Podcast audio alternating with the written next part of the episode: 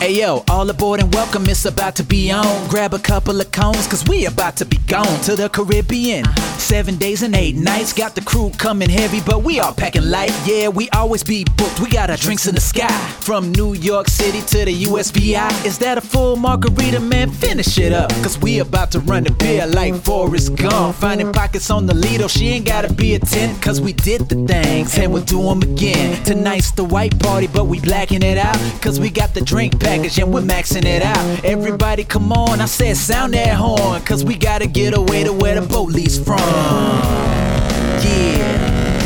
All aboard and welcome, ladies and gentlemen, to the Always Be Booked Cruisecast show, coming to you not quite live from Boca Raton, Florida. I want to thank you guys for joining. We do have a very special guest today.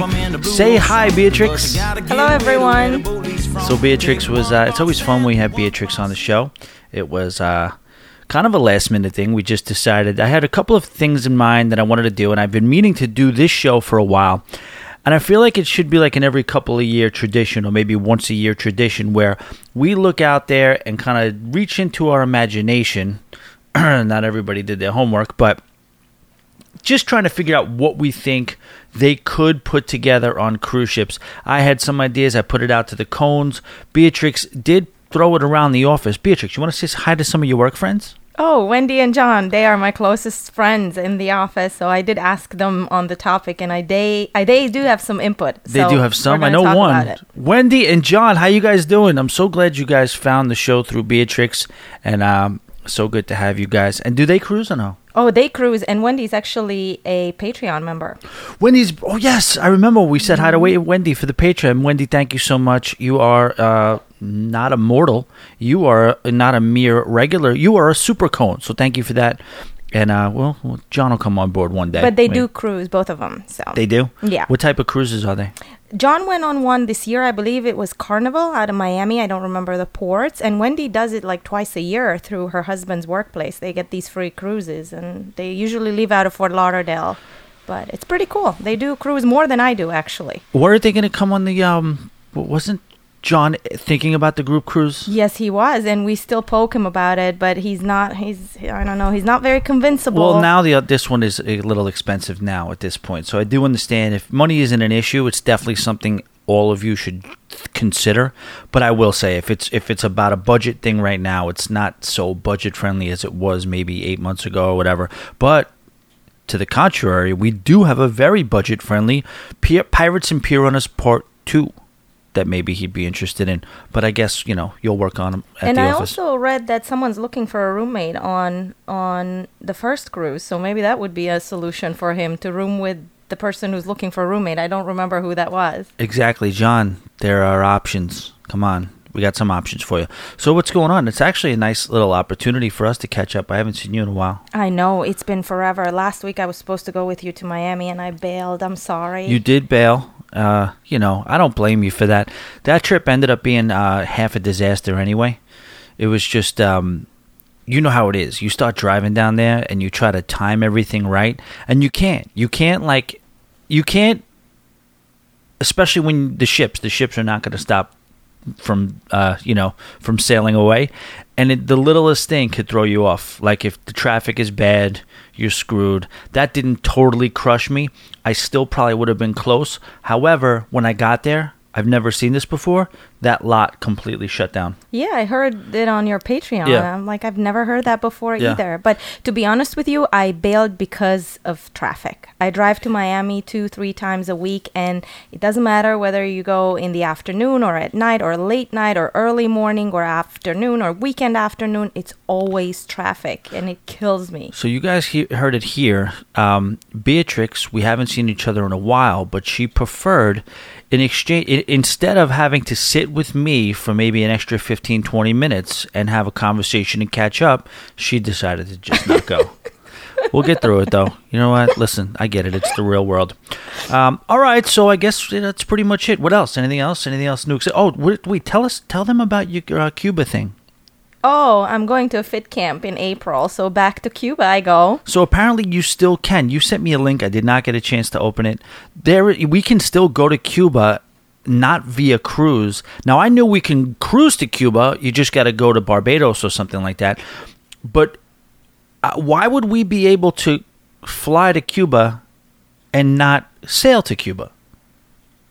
I don't know the answer to that. The only the You sent me a link. I did send you a link because I know they nixed the people to people reason to go there, and I think cruise ships covered that in like I don't know in majority or I don't know. I guess so. It makes sense. So it's basically but- some deniability. You basically, Yeah. if you're taking a cruise there, there's no ifs ands or buts. You're going there to to, To enjoy- vacation. yeah, to, to for recreation. If you are flying, I guess maybe there's some avenues where it could be considered, you know, more of like a whether it's charity, whether it's relief work, whether it's uh, business or things like that. I guess. Exactly, exactly. So I'll be going back in April to Varadero, that beach town that you actually wanted to drive down. I think. That's the one I mentioned, right? Yep. That looks so nice. yeah, that's about two hour drive from Havana. But you were right. You were. You said because that was the first time I was going to go, and Beatrix uh, accurately said to me, "It's a very nice idea, but for your first time, do not not go to Havana." Right? oh yes, absolutely. Havana first, and then whatever else after that. Yeah. But before that, I'm actually getting on an airplane in about 10 days again. I'm going to Europe. You going to Europe for what? I'm going to visit my mom and I'll Oh, stop yeah. in Germany to check out the Christmas market. Nothing like a German Christmas market. They are famous for the most beautiful and nicest Christmas market. So Um, we're going to talk about Germans in a little while, and and you your origin is German, right? no, I'm Hungarian. Now, I know you're Hungarian, but you have roots to Germany. No, I do not. Beatrix, I don't know where you get that from. there's another one. There's another. You who's your favorite soccer team? G- the German national Yeah. team. But I don't have German roots. You have roots other than Hungary. Hungary. You have something else that you Romanian, maybe. Romanian? I thought you spent. I thought you said there was some affiliation with you in Germany. Yeah, I was involved with someone from Germany for a very long time. You are. Maybe that's why. Yeah. Yes. So what I was going to say was this: we have a story. We're going to start the news in a second, and involves Germans. Germans, uh, can you weigh in? Germans are a little freaky, though. They they have that reputation, don't they? In what way? Like a little eccentric. I heard there's weird nightclubs in Germany. Now I'm going to sound like an idiot now because I don't have any facts or research, but I think I heard there's nightclubs you can go to in Germany that literally anything goes and just some weird imaginative stuff. Now, please let's remember to bookmark this because I'm sounding like a moron right now. I'm going to research this. I heard that somebody said on a podcast a comedian went and a local took him to this club and it was just I mean, throw the rules out the window when you're talking about drugs, you're talking about sexual exploits. It was just a public club that was, I'm not going to say maybe totally mainstream, but it was in, it was very readily accessible in Germany, and it was just kind of weird. No? I have no idea. I've never been to a club in Germany. Okay. So All I right. don't know. All right, so Maybe they are. The only thing I can say about them is they're very black and white. And we know that. I mean, anything that's from Germany, it's very good, and that's the only way about it. And if anything's bad, they just don't tolerate that. So there's no gray area. Okay. Like, you don't have a German car that's like meh. All of them are great. You don't have German chocolate that's like maybe good. They're all great. Like, anything and everything is either the very best or not so best. And their personalities are always not so good. So they are engineering experts, right? Exactly. Man, there's a- very meticulous, very like black and white. during the Cold War, I remember hearing an anecdote that, uh, and I'm going to screw it up probably, but they said uh, something about uh, one of the presidents was curious on how we were doing towards the race for the, I think it was the atom bomb. Like the bomb. We were trying to develop the bomb, and Russia was trying to develop the bomb, and there was a race between the two countries. And uh, everybody knows that the German people are really, I mean, Germany wasn't going after the bomb, but one of the um, one of the one of the people that were reporting to the president, the president wanted an update. He said, "How's it going with the bomb? How we doing? How we doing versus Russia?" And then the response from the guy who was briefing the president, he said, "Don't worry, our Germans are way smarter than their Germans." Oh. So it was all about just who can get the best Germans because they just and then their cars are out of control too, right? And abs- everything. Like anything they do, anything they touch, it's top notch, in my opinion. Yeah. Well, German soccer, cars, chocolate, cheese, Men. scenery, men. All gonna- let's go. Let's right. go and move on to the cruise news. all right, let's go on to the cruise news.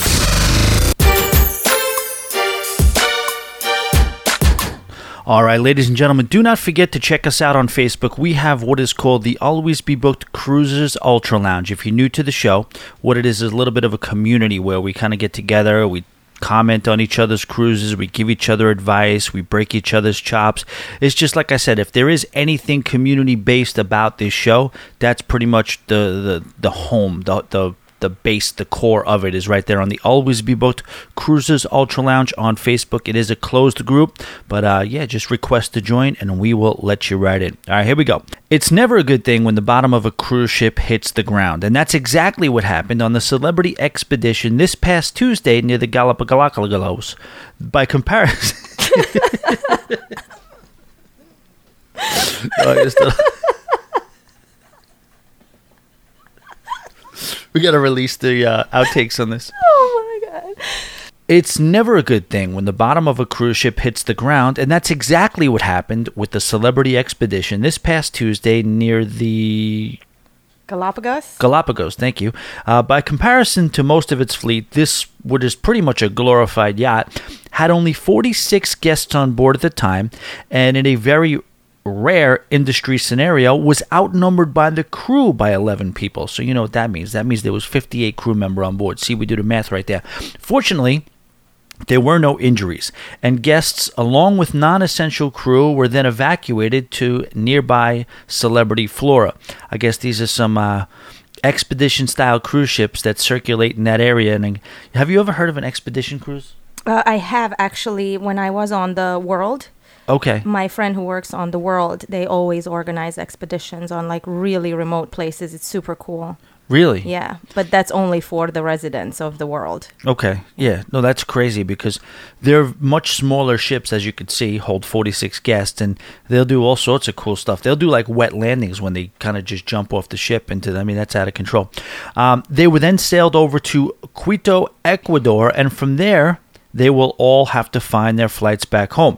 While this is, by most industry standards, a disaster, it could have been much worse. As mentioned, no one was hurt. Uh, there doesn't appear to be any environmental issues, and the ship was afloat and safely at anchor. We do have a statement from Celebrity, and it reads as follows.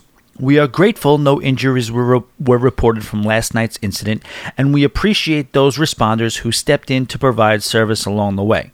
Um, cruise lines typically hope for as much of a, I guess, percentage of the ship to be filled as possible. Now, this ship, I guess, quote unquote ship, was pretty full, but they have to be relieved that the guest count was not that high, uh, especially when the cruise line agrees to offer a 100% reimbursement on the sailing, also the travel accommodations, transportation, and they're also giving them a future cruise credit. Um, take notes, Norwegian. Uh, Royal Caribbean seems to, and Carnival too, they seem to always do a good job with this. I mean, could you imagine though, if the ship runs aground and they have to do this for an actual cruise ship? 46 people. Not too bad, right? Yeah, not bad at all. I, I don't know how this can happen though. No. It's so weird. It has happened before. Uh, the Bahama Paradise, their original cruise ship, ran aground and then eventually sank. And then I thought I thought that was it for that cruise line, but apparently they got funding and now they had a, they got another actual real cruise ship. Because that one, if you looked at that one, if you looked, uh, if you googled some images on the old uh, celebrity or what is no Grand Celebration cruise ship, that same company, Bahama Paradise, it was like a blue and orange giant, like it looked like a cargo ship, mm-hmm. and uh, it looked like it was really repurposed for cruising. That thing sank or whatever, ran aground, and then eventually whatever, not operational anymore whatsoever. Thankfully, nobody was hurt there either, but they. Uh, somehow bounced back and they because that ship i think they were doing a lot of timeshare tours. Like if you got that cruise for a ridiculously cheap price or free you would have to do like a timeshare tour while you're on your cruise. And then i saw the buffet. It was like little cheese and crackers style freaking crap.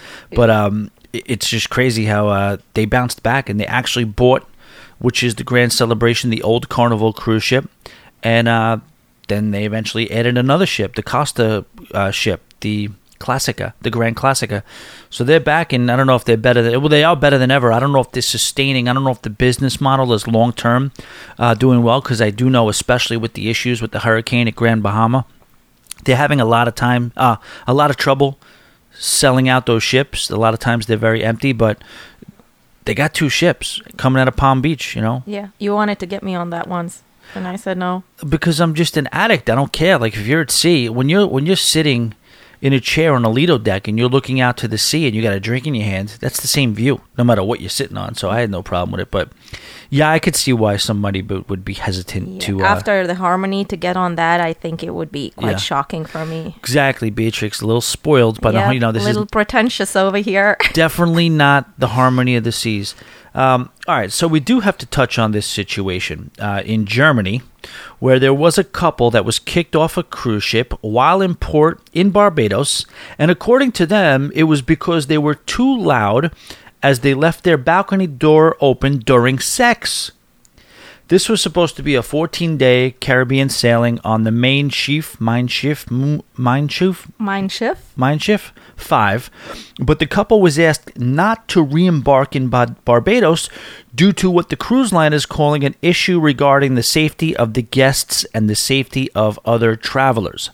Now, the couple filed a lawsuit to recover money spent on their cruise, also their accommodations after the cruise, and transportation, as well as other compensations with pain and suffering, I guess. The woman, who was identified as Renate F., did admit that the lovemaking was passionate and that perhaps they were a For bit them. they were a bit loud and that they forgot to close the balcony door. Now, Beatrix, you were telling me when this happened to you one time. on the cruise- no, Oh my god. But right, she- carry on. she did want to stress the fact that the sex was consensual. Okay, that's good. At least that. Yeah. Yeah. She said that her mate, who we all know, who we know to be Volker, is that a common name in Germany? Yes, Volker. yes. did go on the balcony to smoke after, and shortly they had a very loud argument. Now, Beatrix, aren't they doing this wrong? Aren't you supposed to? Someone should tell these people. Uh, the Germans, I don't know. They, are, the arguing is supposed to come first. Then you have the sex with the makeup sex, and that makes it better. But either way, this guy sounds like he's, he's The order was wrong. the order is wrong, but it was loud and passionate. So it sounds like this guy's bringing some heat. I, I I don't think this is the reason they got kicked off. To be quite honest with you, Really, you think this is a? I, I, guess, think there's more behind it. All right. Shortly after, they received a visit from a security guard and a manager. At that point, they were told to leave the ship and that they would have to find their own way home back to Paris from Barbados en route to their final destination would be Germany. At this point, the cruise line is not giving a reason as to why the couple was asked to leave the ship. Uh, here we have a quote. In the event of security incidents on board, we reserve the right to ask our guests to leave the vessel in exceptional cases. Uh, TIU, which is the cruise line, said in a statement to Newsweek. Please understand, he continues, that we do not want to comment on any of the details in order to protect the personality rights of the guests.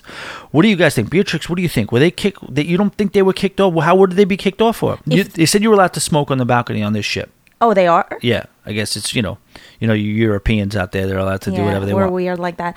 Um, I don't know. I really don't think that the the reason for them to be kicked off was the loud sex. It's either the fight afterwards got a little too heated, Maybe a combination. maybe a combo. I don't know, but that alone wouldn't be wouldn't be enough of a. I don't know though. If you're sitting, if in my right, opinion. well, what would you do if you were sitting there? Uh, well, let's just say you brought a family on board and you were at the balcony next to them or below them, and out of nowhere you just hear this this this chick getting pounded out. I mean, just aggressively, to the point where, you know, you I, I got to think too though. Like I'll tell you what I would do. what? Just leave the room, let them have their fun, and go do something else, and come back in two hours, and it'll be over. Now, do you think that there was any level of uh, exhibitionism going on? Do you think they were doing it on purpose at all? I personally don't, but Okay. that's just my opinion. Maybe that's their norm. Okay, I Who was knows? talking about this with with with Kay because we went on a cruise on the Oasis of the Seas, and I've said this before, so I'll go fast. But like, we would go to dinner, and there was this other couple who was probably a white couple in their forties, and it was a table for six, and they were really cool. But we would make a dinner and then not make a dinner, make a dinner then not make a dinner. There was this other couple, this Jamaican couple that would always be at dinner as well, but they would not be there on the nights that we were there. But every night when we would be there, they would say, "You guys got to come and meet this couple. They're crazy. They're a good-looking couple. They're young. They're they're just very interesting." So, on an eight-day cruise, that finally happened on day eight, where all six of us were at dinner. So the couple that made dinner every night, they were happy. They were like, "Oh, I'm so happy you guys finally got to meet each other." It was a, this couple, he was like, Thomas, nice to meet you. Listen, our room, our room steward, his name is James. You know, me and her, and this was a beautiful girl, and she was quiet and nice. She looked very reserved, but the guy was not reserved. He was like, "Listen, we like to do our thing, man. You know, we we leave the door open, and we leave, we let the guests, we let the uh, the I'm butchering a uh, uh, uh, Jamaican accent, but the room steward, we let him listen sometimes. We leave the door open for him, and then you know we do our thing. And then she just shyly like nods her head. Yeah, we do. We do allow. We do do that. We open the balcony door, and you know I see the room steward. He says, "Jay, uh, James, you're a very bad man. James, you're a bad man." But then they laugh about it. So there are couples that do that, exhibitionists like that. If you if you got a door open and you're on a bed and and you're and you're on a cruise ship, I gotta feel like you want to let people know what, what, was, what was happening. I could be wrong. You don't think so? Maybe, maybe. I don't know. I still don't think that is the sole reason for them to be thrown off that ship. But then you also There's have more to it. okay, but you also have to feel um, pretty. I mean, they feel pretty confident. The fact that they're going back and suing the cruise line. If they did something that was that wrong, that they're not mentioning, do Mm-hmm. you think they'd have the confidence to to say it? Well, nowadays everybody sues for everything, hoping that they'll get something out of it. Even if they just get publicity out of it, maybe they enjoy that. If they are the people that they are and you described who enjoys people to talk about them and see them and whatnot, maybe they're doing it for attention only. I don't know. Again, personally, I think there's more to it. No, than you're probably just right. One one occasion of loud sex. if they were going to do it for exhibition purposes, they would probably do it on the balcony. On the balcony. Or on the Lido deck or whatever. no, on the Lido deck, Beatrix. That's that's immediate arrest. That's worse than getting kicked off. All right. So here I got a question for you guys. We'll move on from this. Do you have never you have you ever had this situation? You've never been on. You've never had any ba- balcony encounters. No, I have not, Tom. Yeah, this uh, to this point. Uh, how do you pay for your cruise, guys? Some people, not myself, simply book it and pay in full on the spot. Others pay the deposit so they can get excited and then spe- spend the subsequent months putting money towards it. Others, and this is kind of my category, pay the deposit and then scrounge together the final payment balance about an hour and a half before the cruise line is going to release the room back to the public. Uh, a couple of years ago, some cruise lines put in a financing plan. I think Carnival was the one that mainly did it, did this that would allow you to make monthly payments towards your cruise, thus allowing you to treat it as a bill. Uh, you would divide the balance up, and it would help you stay on a schedule. The newest option uh, being given to cruisers is by Carnival Cruise Line, and they are providing you with an option to finance your entire cruise up to 24 months, for up to 24 months, regardless of your sailing date. Now, this is dangerous for cruise junkies like myself. Carnival and travel payment plan company Uplift have partnered up to offer this service to travelers who wish to cruise today and gladly pay another day. We have Ken Tate, who is the Chief Commercial Officer for Carnival Cruise Lines, on a statement here. He says Carnival is already the most affordable vacation in cruising. And with Uplift, guests can enjoy the vacation of a lifetime by spreading the cost of their trip into affordable monthly payments. As of now, this program is only available in the U.S. Uh, and you would, as you would guess, come with varying interest rates depending upon your credit. Uh, this program can be booked directly with Carnival or through your travel agent. Beatrix has pretty much been shaking her head through this whole article. I I'm irritated by this this. this irritates you? Oh my god, Why? my blood is boiling. Why? Could to finance your cruise, your blood is boiling? Don't go on a cruise if you can't afford it. Only in America you can do such a thing. If you can't buy it, Well, that's what it says right there. It's only available in the US. US. There's no other place in the world that would allow you to finance a cruise trip. Let's let's clear this up, Beatrix, before we get My hate blood mail. is You do- boiling. you I'm do- really upset right You do now. love America, though, right? You know, I do love America let's more than not- you more than you think. Okay, let's not get a whole, you know. So, um, the but what what would you say? So you could say the same thing about a car, though, right? Like you should only buy a car if you have cash. So you just don't like financing in general. You don't have any outstanding bills that you pay. Not really. No. If you can't afford something, don't buy it. If you can't afford a Mercedes, don't buy a Mercedes. If you can't only cash? afford a So you say only buy- dollar Ford, then buy yourself a six hundred dollar Ford. Yes, I do have credit cards, but I pay them in full at the end of the month for that very reason. If you Okay. can't afford something, don't buy it. I agree. I, I do agree in that if you are having to purchase cruises and you can't pay for your cruise up until, you know, let's just say a year after the cruise is over, that puts a huge damper on things because then the cruises start to pile up. And then you're like, all right, I want to go on another cruise, but I'm still paying off this one that I just went on six months ago. So should I be doing that? But uh, I wonder if people like you know it, it does speak to you know the temptation of people like myself who just you know wow I could book this cruise right now. I could book a you know I could run aground in the Galapagos and I don't have to pay for it until September of 2022. So there's a temptation there with that, but I do agree with you 100%. All right, moving on. Ladies and gentlemen, I introduce to you Royal Beach Club. What is it? We don't know yet either, but it will most certainly be awesome. Like a late 90s rap song from Bad Boy Entertainment, Royal Caribbean simply can't stop. Dare I say, they won't stop. The announcement came down today that the cruise line and the government of Antigua, Antigua or Antigua? How do you say it?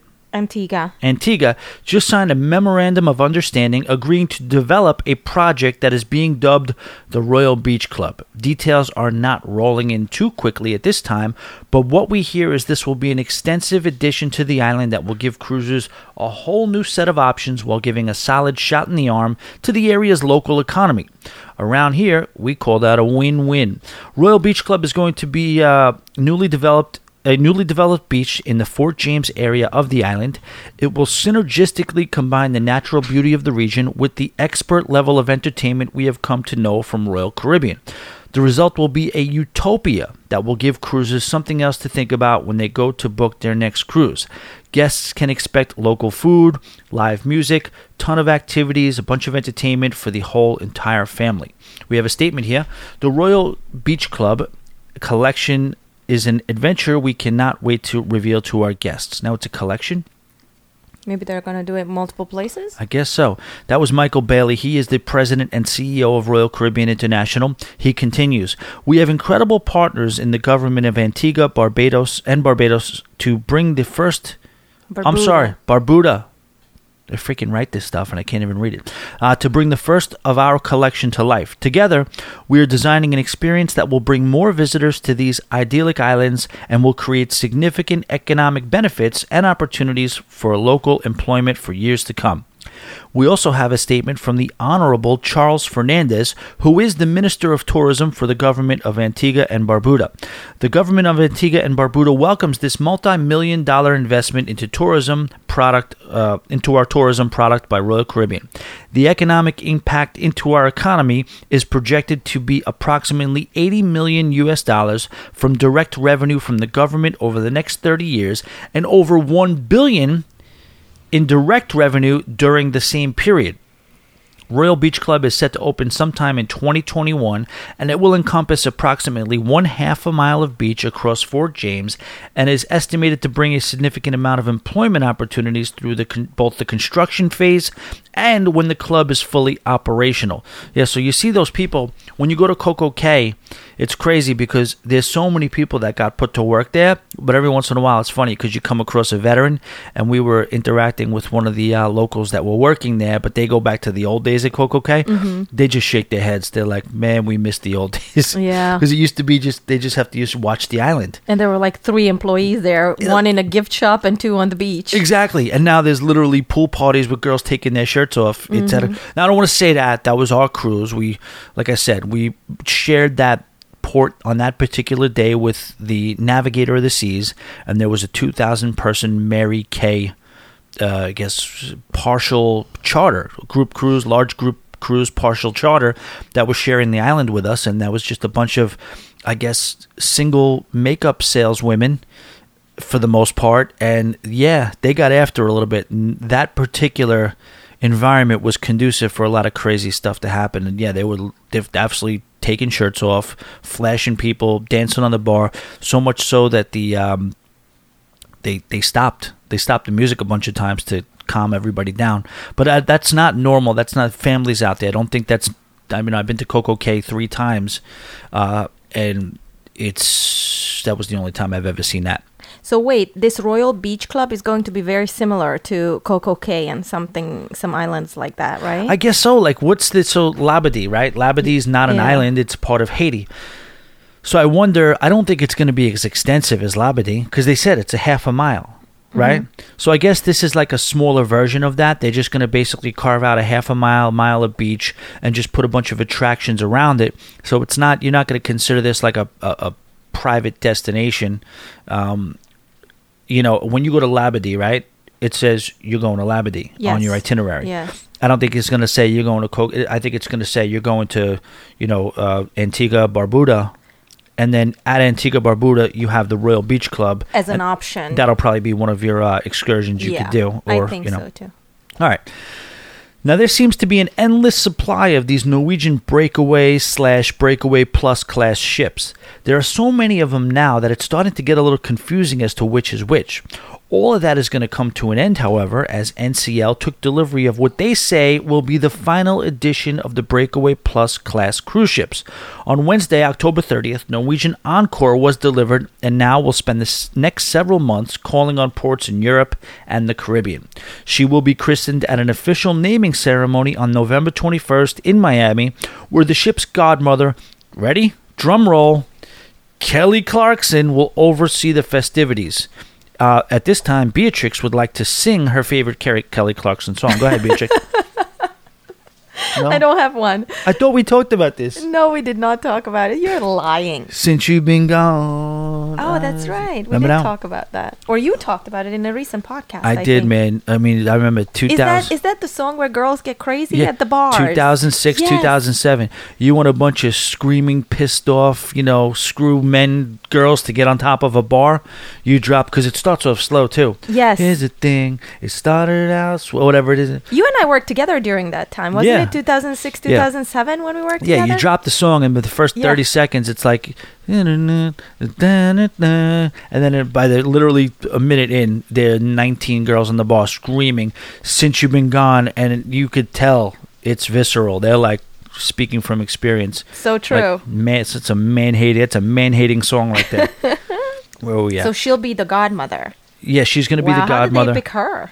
I, that's what I was wondering too. It's it's it's crazy how they come up with these godmothers. Like Queen Latifah was the Carnival Horizon uh, godmother. It seems like they they catch a little fire. Like they go after because Queen Latifah had that.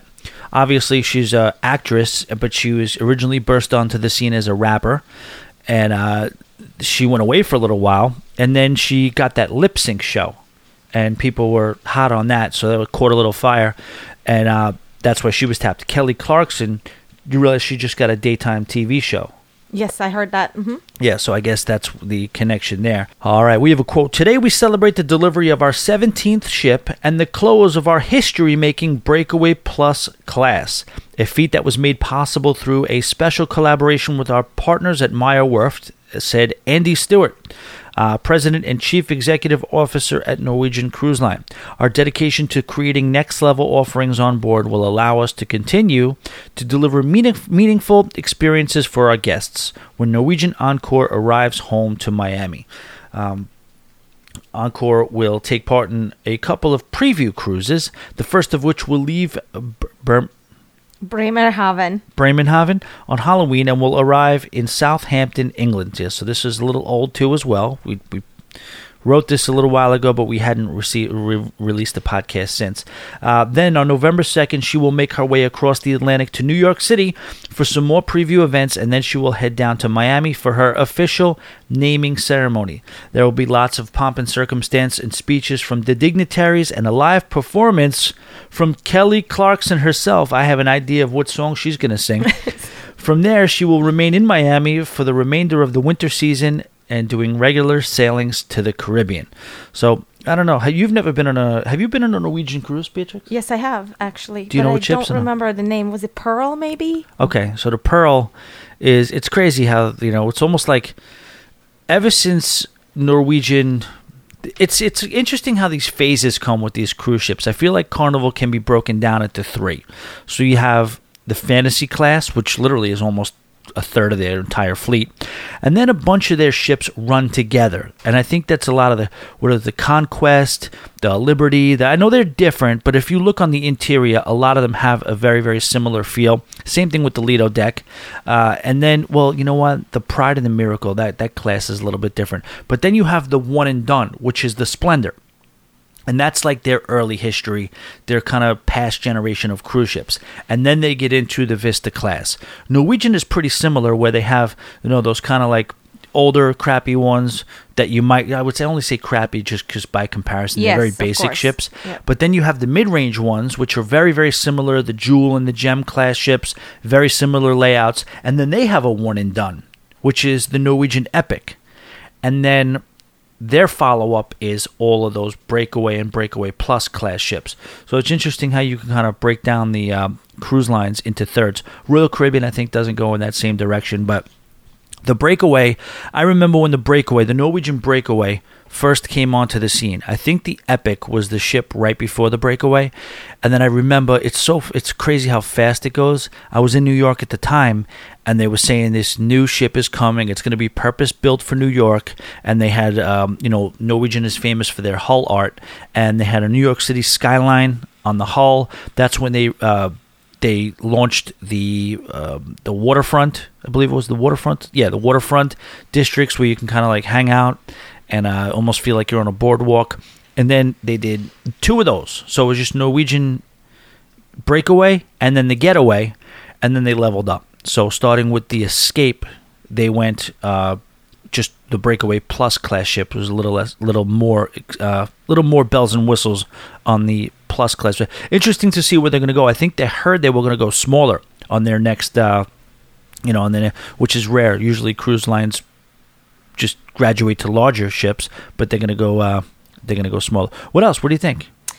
Uh, I was just thinking about which Norwegian ship I was on. I think it was the Pearl. I'm not sure, but I know it sailed out of New York City and we went to the Bahamas. It was a five day cruise. But um, yeah, I don't know much about Norwegian or these huge mega ships in the Norwegian line. So I'm going to let you run with this topic. Yeah, no, Pearl is usually the one they use for the uh, um, the theme cruises, which is so much fun. I got to get back on a cru- uh, theme cruise, but that's pretty much it. All right, let's get into the main topic for the show.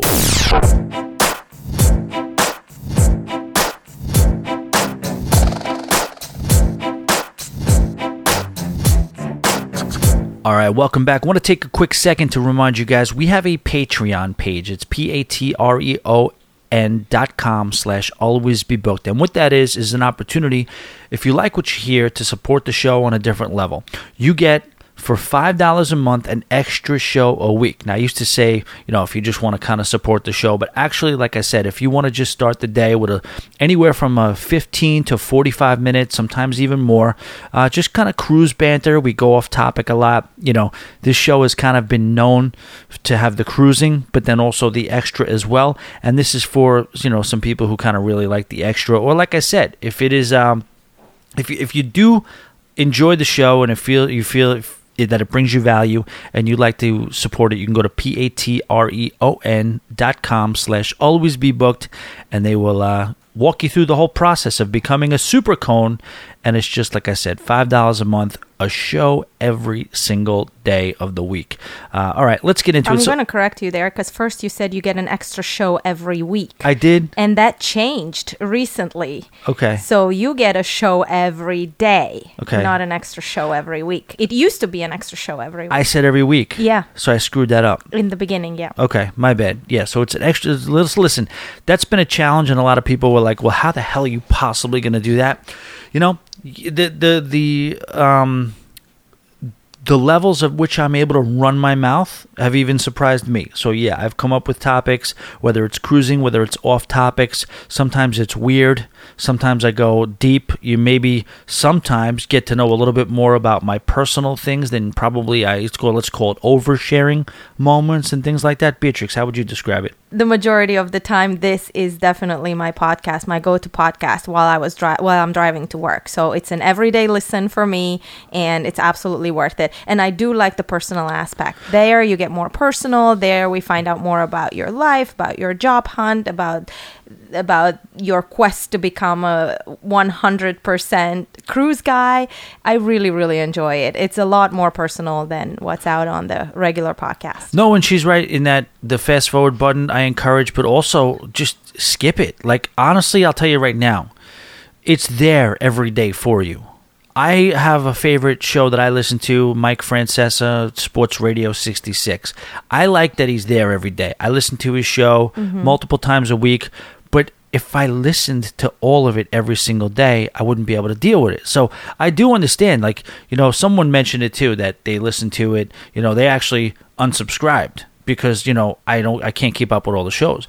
You should not keep up with all the shows. You definitely should, you know, just know that it's there. You know what I mean? When you have a little bit of a a, a lull in whatever you uh, consume from a podcast standpoint, just know that you can listen to five or six back episodes, two or three back episodes, but or don't. Just know that another one's coming tomorrow. So But again, I'll tell you, I'm legit disappointed when I wake up in the morning and it's not there, and I know I'm getting in my car in 10 minutes, and I'm already stressing what am I going to listen to. So I do miss it when it's not there in the morning. In but it's phone. always there.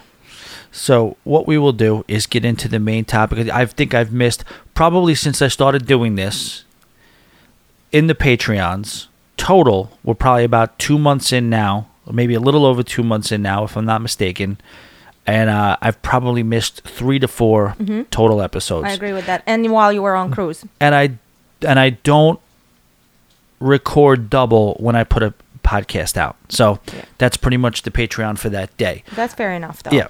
That's very fair. All right, so what we wanted to get into, get into, like we said at the top of the show, was some of the things in cruising that may or may not be things that we'd like to see.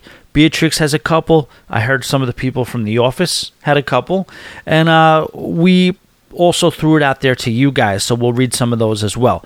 But I wanted to kind of, I guess, get the ball rolling. One I think definitely should happen on a cruise ship, and this to me is something that they really should do.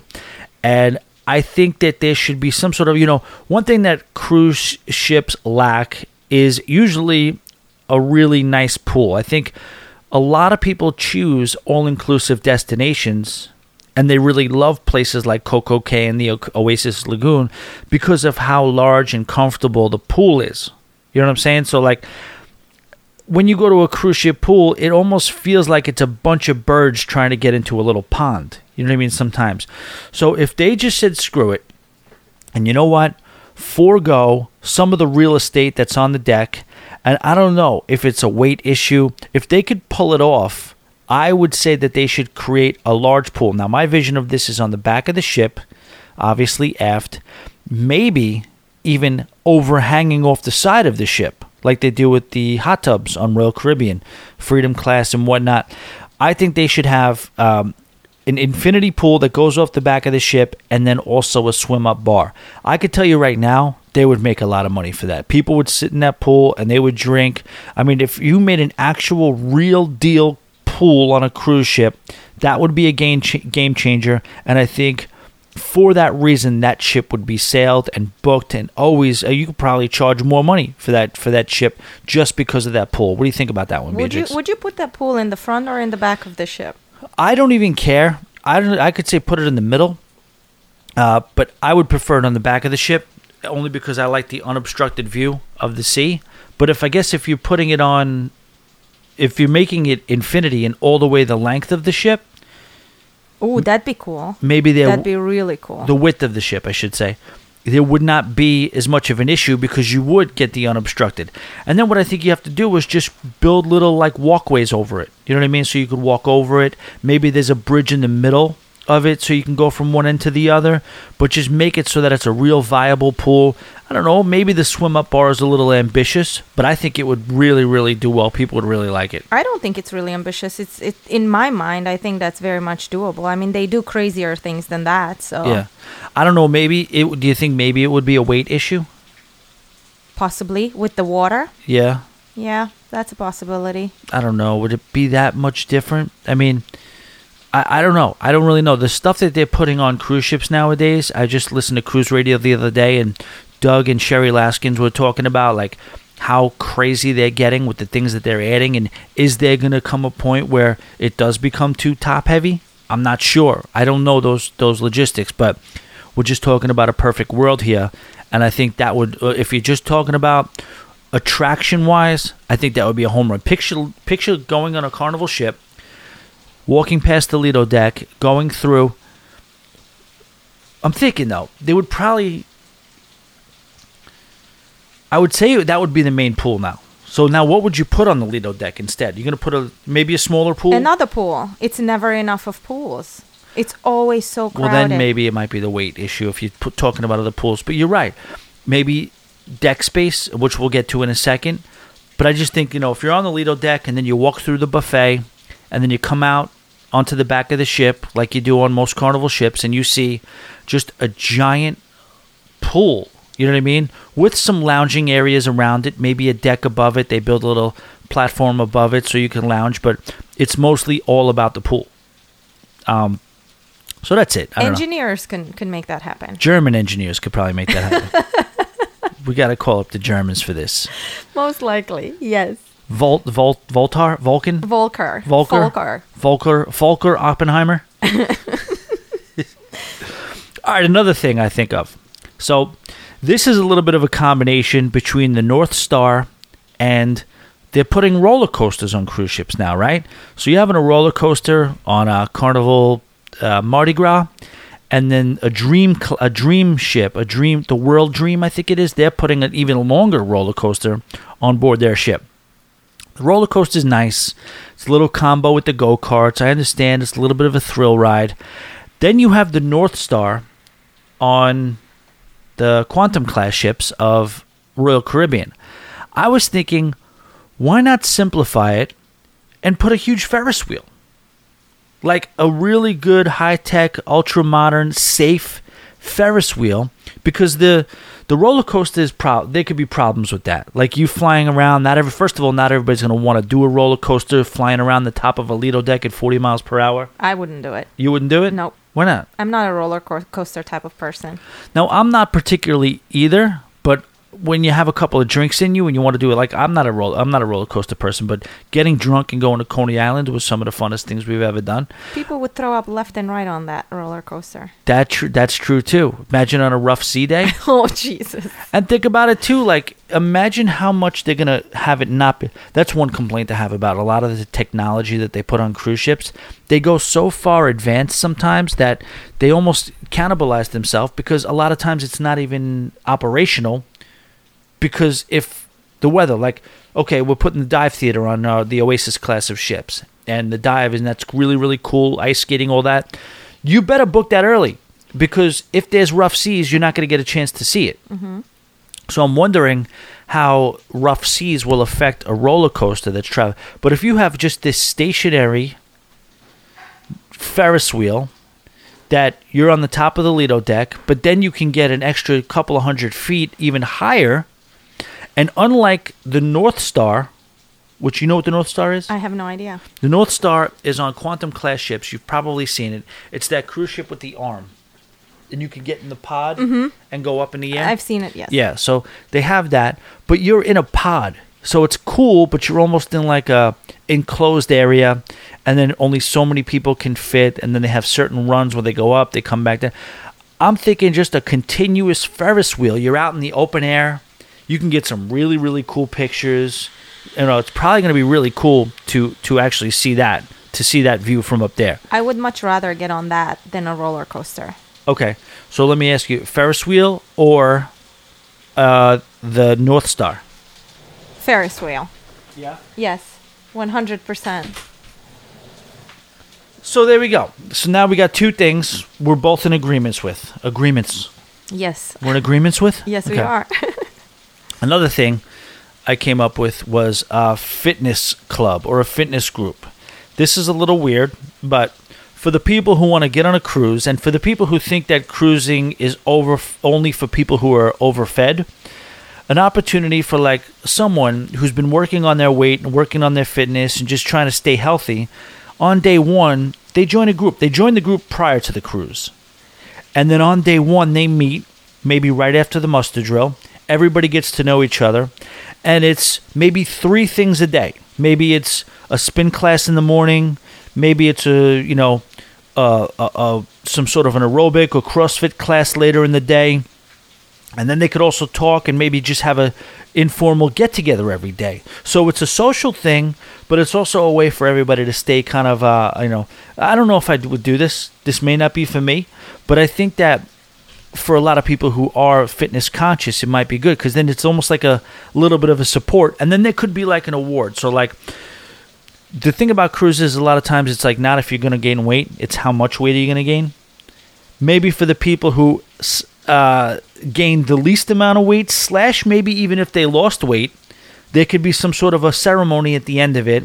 You know, this this one did that, that one, you know, lost this pounds, this amount of pounds, or you know, you recognize some people who did it, but then also you talk about what the um, low fat or clean eating options are on the cruise ship and you guys can meet for those types of lunches and those types of brunches or dinners and things like that like so you know there could be like a a, a, a, a sea day brunch but then there's low fat items on it and everybody kind of goes and enjoys it like it's because listen we talked about this before this podcast beatrix you want to talk about how much you love running Oh, I hate running. Yeah. And I do it. I do it because I have a 5K coming and I get myself on that treadmill three, four times a day just to get semi good by December. But I hate running and I want someone to explain to me what is there to like about running. I do it.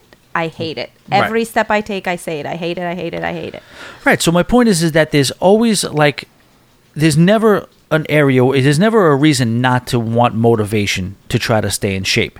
And I think cruises, like I said, it's almost this foregone conclusion that you are going to slob out and gain weight on every cruise you go on. I feel there are so many people intimidated to go to the gym to for the first time or whatnot. They don't know how to use the, the machines in the gym. This would be a good start for someone who feels that way and maybe get on a five or a seven day cruise in this fit group or fitness group and someone can show them how to use the machine so he doesn't feel like a complete idiot when he goes to the gym having to walk around and wander around how to use the machines how to eat healthy uh, nutrition tips how to even start a treadmill can be intimidating to someone who's never been in a gym before You're right. You're right. So my vision is like somebody, you know, before you cruise, it's in the cruise planner. You sign up before you get on the ship, and then when you do get on the ship, the first meeting that you have, there's a there's a pamphlet given out. There's an itinerary, almost like a cruise compass or a freestyle daily within the freestyle daily, that gives you all the things that you're going to do uh, within this little group. And like I said, it could be a social thing just as much as anything. Single cruisers would like to do it. You know what I mean? If you're if you're on the ship by yourself. It's funny you say this because this is the type of camp I'm going to in April in in, Hava- in um, Varadero, Cuba. It's a fit camp, and it's a group of people who do fitness, and we are going to work out once or twice a day together. Those of those people who want to go for a run in the morning can go for a run. Then there's a fitness class. Then there's another one in the afternoon. And in the middle, there's a lot of activities. Or if you don't want to partake in activities, you just go to the beach by yourself, or you go read, or you relax in your room. So Totally. it's it's a great idea and it works on land. I am very much a part of it in April. So if it works on land, it would definitely work on a cruise ship. I would even consider signing up for that. I, I totally agree. And then again, you choose your level of participation. If on day two or three, you know what? That chicken parmesan and the Lido deck is looking really too good. That chocolate fountain is looking really too good on day six. That barbecue, you know what? I, this is you know I tried. It's not for me.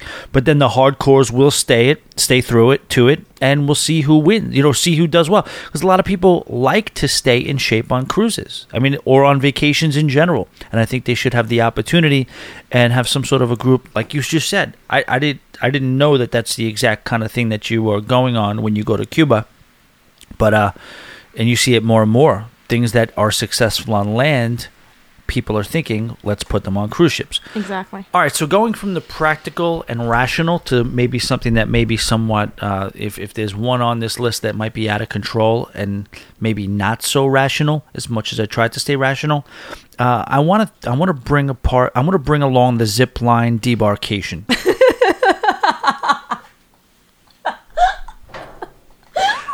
I I get it. I see why you would laugh. I do understand why you would laugh, but I think that it's I think it's legit. I'm just envisioning this whole thing. Yeah, you get off the ship, and I don't know. There was a lot of logistics would have to come into play. There definitely would be a safety issue. I know that, but if you can build it, you know what is a zip line at the end of the day anyway? It's just it's just a just a cord that you.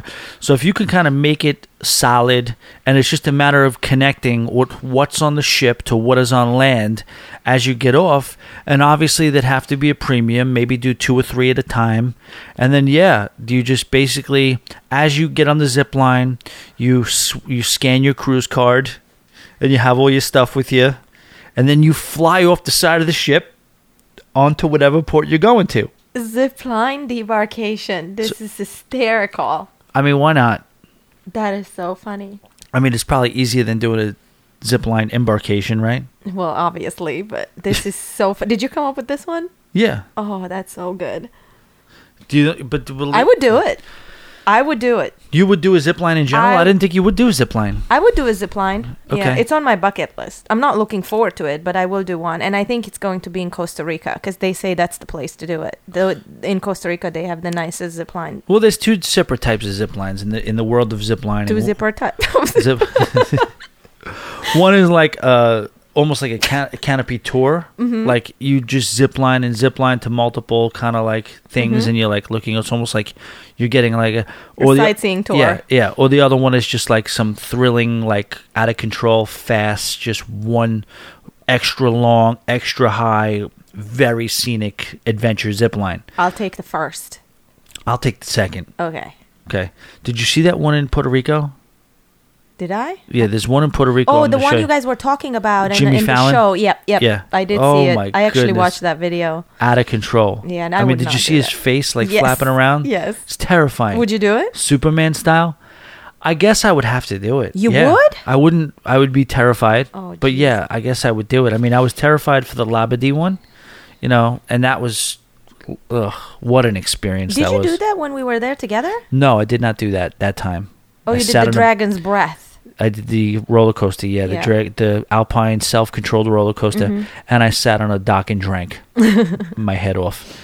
But on the first time to Labadee, was it the first time? Yeah, the first time with Nicole and Chris uh, and Sony, that's what we did. All right, here's a weird one too, but this is kind of uh, it is, this might be geared more towards me. I would like to hear what you guys think of this, or if there'd be a variation of this that you guys would think would make sense media room and recording studio on board. And the reason I say it is because so many people are out there trying to capture their memories in a specific way. And with the, I guess, continued you know, onslaught of all these social media platforms, people are trying to just, you know, I guess document their vacation, however, or document anything. So I was also thinking in this regard, a recording studio where you can kind of take home a recording of you doing a song, almost like a form of karaoke, but you could save the song. So, like, there would be media experts on board, and you would go there, and there'd be a list of things you could do. I want to improve on how I could do my Instagram stories, or I want to uh, use my iPhone to make montages, or I want to do this. Uh, or that, or, or, or whatever it is, and you can kind of spend a good hour or so learning how to edit footage, how to work. Uh, I mean, uh, let me ask you this: you have an iPhone, right? I do. You take pictures with your iPhone, I right? do. Do you think you scratched the surface of the capabilities of what that oh, iPhone oh, not can at all. I'm very dumb to smartphones. between lighting and between fi- I don't even know with No. what half this stuff is, but getting a, a little, you know, as far as because we're all amateurs out there. Even me, when I try to make montages and I'm in the in the game a little bit, I still use this editing software, and I don't know. I learn every day things that it could do when it comes to titles and captions and filters and lighting and things like that, and how to put things together and little video apps that you can make.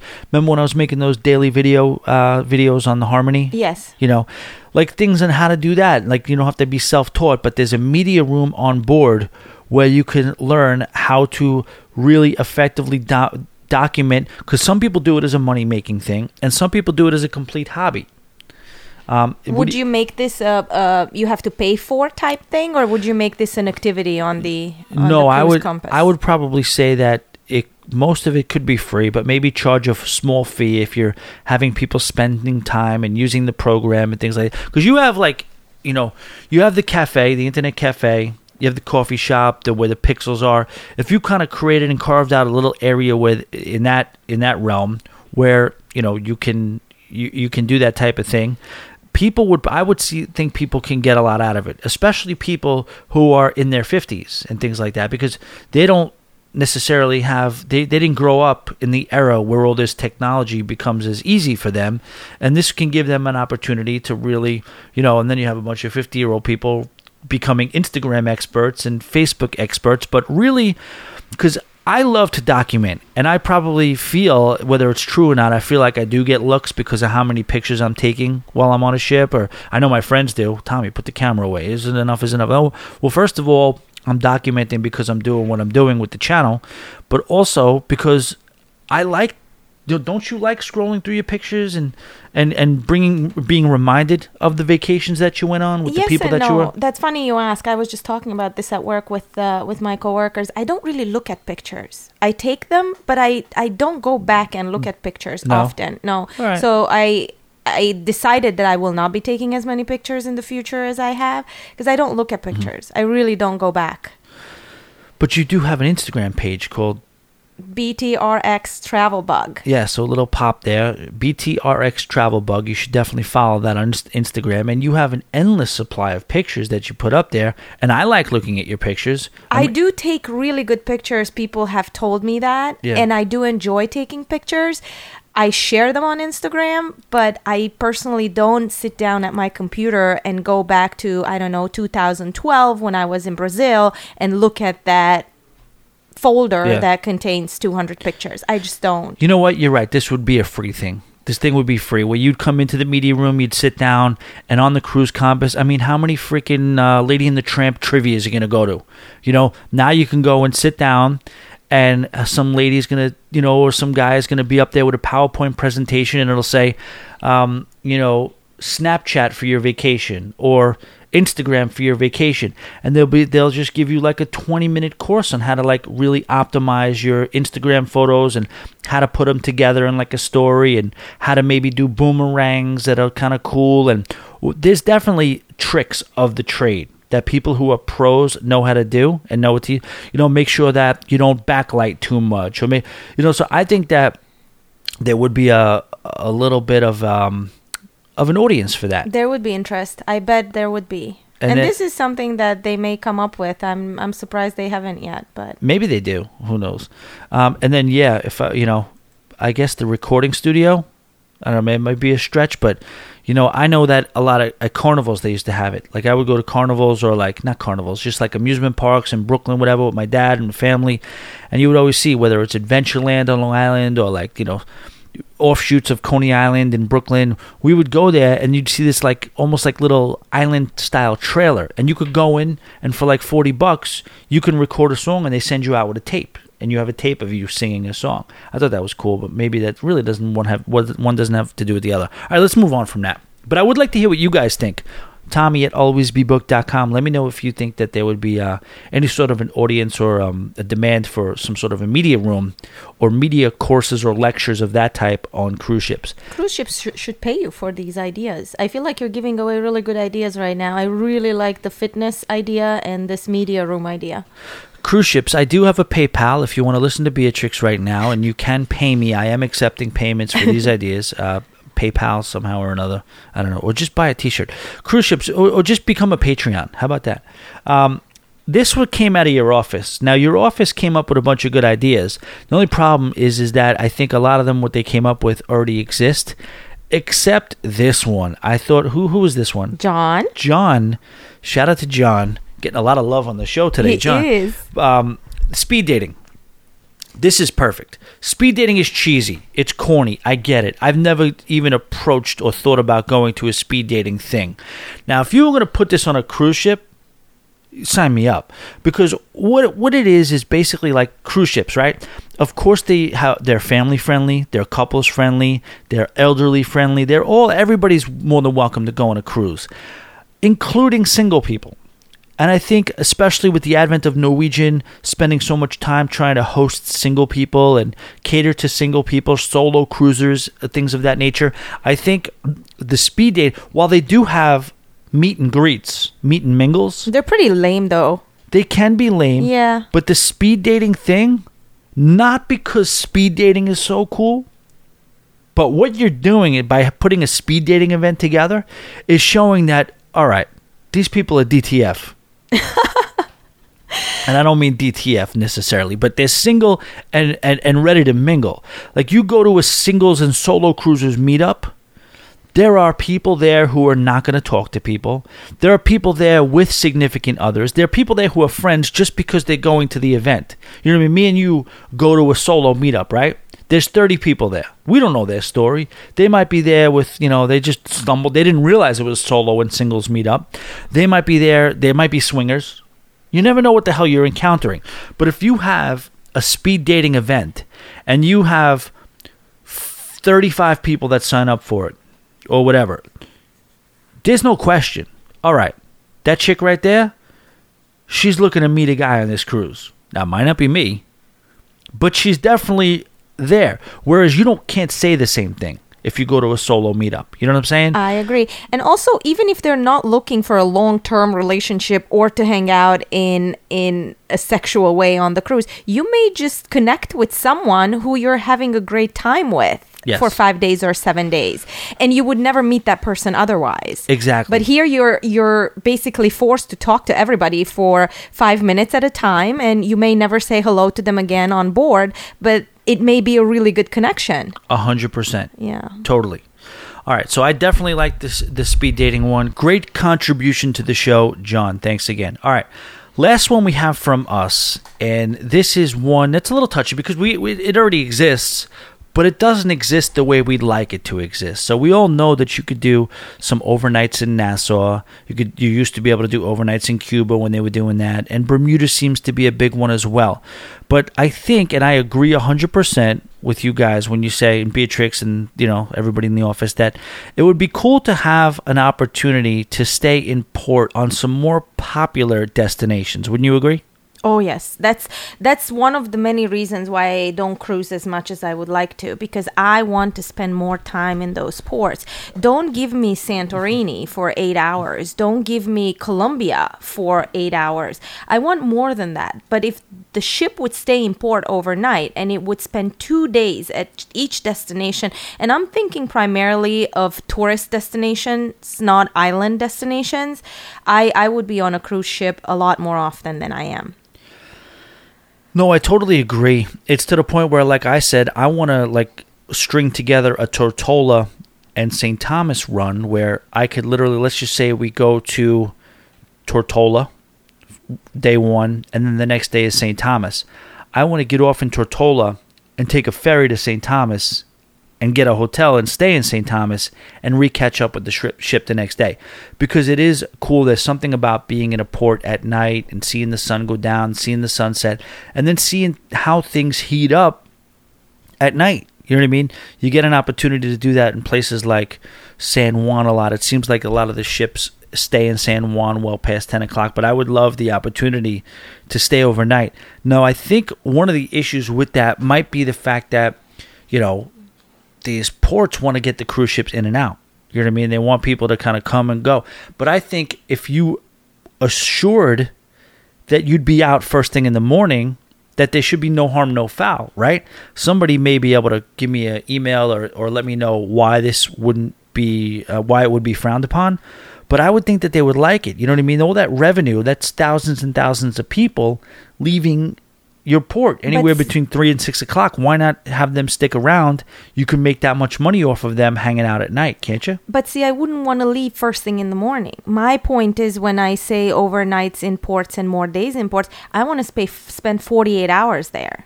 Okay. I would much rather go on a 10 day cruise that has five ports and we spend two full days in each port than eight destinations. No, I definitely feel you. I would just say the only logistic issue with that might be just because they want to turn it over. They want to get other ships in. So, like, if you're kind of occupying, they would have to do a lot of revamping with the schedule. Uh, so as to say, okay, well, the Norwegian Pearl's coming into St. Thomas this day. MSC Seaside's coming in the following day. No, MSC Seaside can't get in the following day because the well, Pearl. it's deci- only logistics. This can be done. Like in Cartagena, for instance, I would like to spend 48 hours there. Or if I were to take a cruise in South America, Argentina, Peru, uh, Brazil, or whatever ports they stop there, Chile. I would I don't want to be in a race to get on the ship off the ship every day 8 days in a row in different destinations. I would much rather cut down the number of destinations and spend 2 days in each port. I would love to go on a cruise Peru, Chile, Argentina. But I looked at their itinerary and they literally spend 6 to 8 hours in each port. That is a rat race. Yeah. I agree. I agree. It just I guess it definitely it definitely makes sense to me as to why financially it just seems to make more sense that the cruise ship should be at sea while it's overnight. You know what I mean? You already have the logistically and financially it makes sense that if you have the bed there on the cruise ship, that is your hotel Exactly. it would only make sense that you kind of are on the move during those hours. You're kind of getting out of there. And yes, logistically, yes, it's definitely possible. But if you were considering how many cruise ships, if you were going to make that more, I guess, standard across the board, how would that affect the uh, the, the the government or the the port itself financially? If because if you put that in place, you're basically reducing the amount of cruise ships that get there by a third or however many. But do you think they have their port docks maximized every single day of the week? So let's say if a port has, I don't know, 3 right. docks or four docks, Yeah. are those used to the max every day? You're absolutely right. Now, I would say they probably are during busy season, but you're probably right. There probably are opportunities where you can. Because I would definitely 100% agree with you. I would, I don't know if I would do it regu- regularly, but I would 100% sign up for a cruise that only gave me two ports of call rather than four if I can get two days each in those two ports. 100%. Right? Without a doubt. All right, so they owe you money for this one, the cruise lines. Well, they should, yeah. One of the reasons why I didn't decide to do a Mediterranean cruise hmm. last year or this year, when was I there? This year, is because I looked at itineraries and they give you eight hours in Santorini. It's not enough. and that's a lot for cruising. It's not enough. You I know. barely get off the ship and into the city. There's there's zero time for you to check out the island. Zero. I, I think we all agree, and that's one of the you know, I love cruising, and part of it that's why I love it because it is an adventure that keeps you moving. But yes, of course, there's times and places that you go to that you really wish that you had a little bit more time. No Yeah. question about it. All right, that's it. I pretty much. Well, you know what? Let's go into. Let's just go through some of the things that you guys had to say regarding this topic. I'm not gonna. I'm not gonna lie. I'm gonna call you guys out on. You were. You came up a little lame with this one. There wasn't a whole lot out there. I want to uh, give a shout out to those of you who did participate, but Before we do that, let me ask you a question on Yeah. this topic. We're we're talking about what's going to happen 10 years from now on a cruise. If you compare 2009 to today, what do you think was the biggest change in in the cruise world or cruising industry? Like I my very first cruise was in 2009, exactly 10 years ago. What changed? It's pretty evident that the main thing that changed was the advent of the megaship. Yes. 2009, I believe, was the maiden voyage of Oasis of the Seas. And when Oasis of the Seas came onto the scene, that changed everything. When you put that type of hardware on, on the ocean, not only does it change the whole game for that piece of hardware, but it also changes the game for the mindset of everybody else. And they're like, if I can do that, what the hell else can I do? Mm-hmm. I could probably say that with confidence that if there was no Oasis of the Seas, that probably you probably wouldn't see go karts on a Norwegian ship. You know what I mean? Everybody's like, what else can we do? You know what I mean? They'll, they, I, I bet. Oh, here's one. How about helicopter helicopter tours off the ship? Ooh. I mean, they're going to be very expensive, but that sounds pretty awesome. A helicopter that lives on the ship all the time, and while you're doing your sailing, you could take helicopter tours. Hawaii would be the prime market for that. Good call. Absolutely.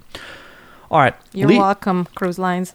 Exactly. This is good stuff here, Cruise Lines. So as much as you hate me sometimes, understand that you know we're giving you gems here as well. Levi says facial recognition. Levi is very brief with their uh, contribution, and uh, you know he basically just says facial recognition. I don't know if That's he pretty means freaky. I don't know if he means bathrooms. Now there is facial re- recognition with the um, with the passports with with uh, with with Royal Caribbean. You no longer have to show your passport.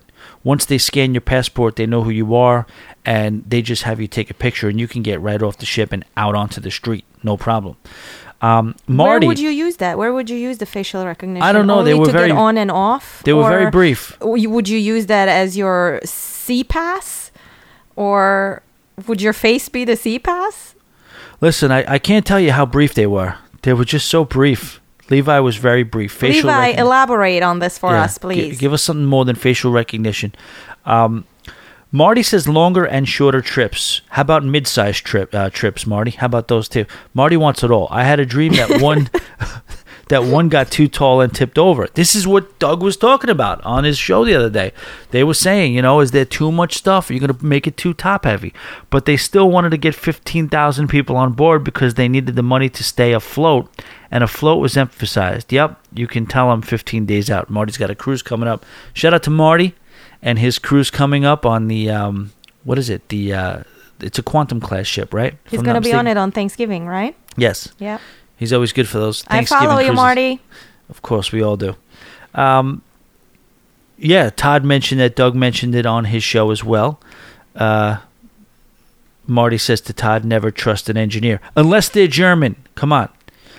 Richard, Ferris wheels and roller coasters. The Ferris wheels, I saw that you wrote that the other day, and I agree with you. We're on the same page. Great minds think alike, Richard. Uh, the roller coasters do exist, but hundred percent with the Ferris wheels. I think you know. I don't want to make it into a into a, a theme park. I don't. I don't think you should start doing you know carnival games and you know uh, tilt a whirls and things like that. But a Ferris wheel speaks to the observational qualities. You know what I mean? You get nice high up in the air. Uh, you could enjoy that. Justin Jones. Um, hoping the mega ship trend slows down. He'd like to see more mid range ships similar to Carnival Spirit class. You're right, because they have those ships, and you know the knee jerk answer is well, just sail on a Spirit class ship. But the answer to that is, well, I'd like a new Spirit class sized ship, and I agree with that sentiment I think well. if anything, that's going to grow. I think the ships are going to get bigger and bigger. No, but uh, like I said, and Christine is expanding upon what I said before, the Leonardo class. You're right. Smaller ships on Norwegian, they're going down a little bit. So it'll be a mixed bag. Um, Amy says more overnight ports. I agree.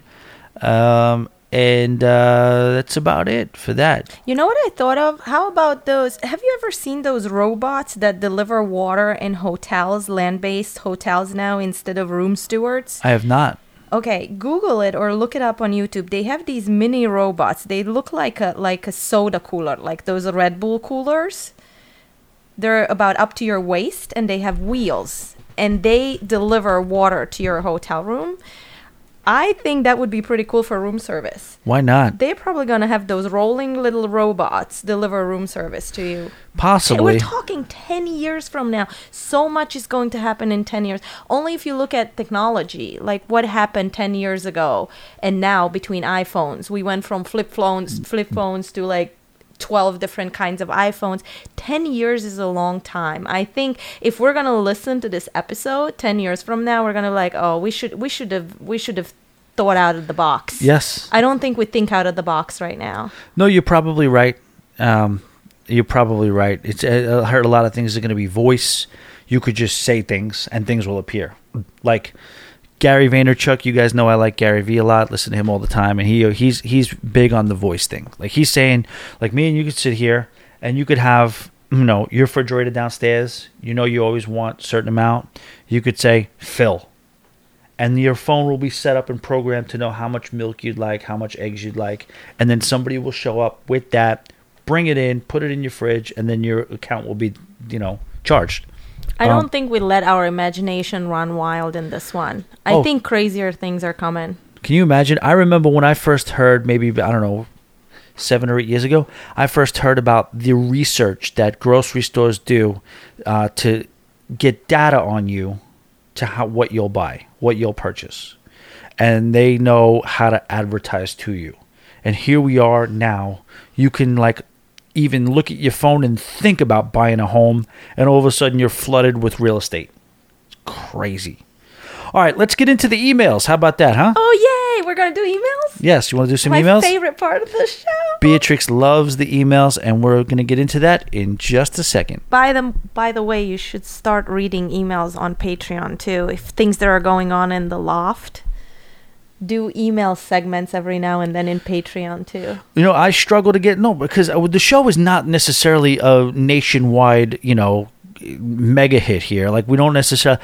I only get so many emails, a little, you know, here and there. So it's not like I. I don't think I'd have enough. But you shut down someone's email in the most recent podcast and you said, take this to the loft. And then I felt bad for the guy. I'm like, his email's not being discussed. No, it's not an email.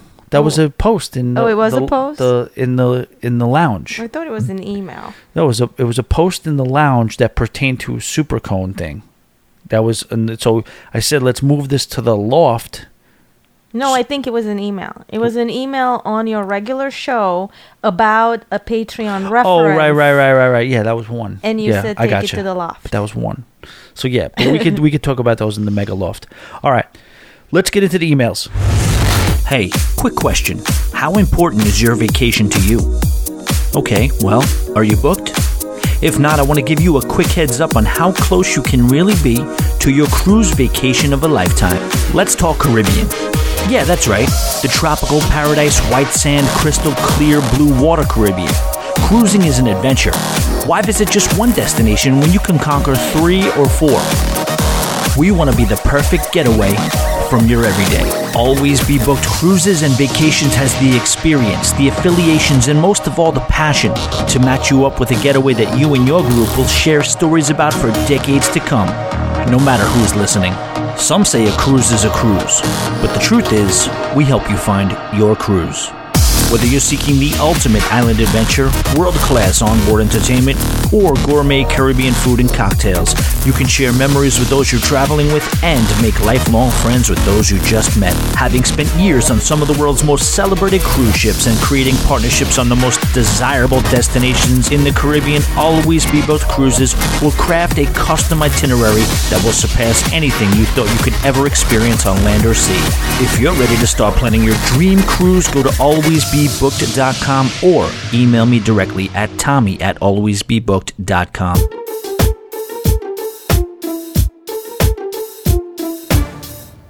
All right, ladies and gentlemen, your emails have become a lifeblood of the show.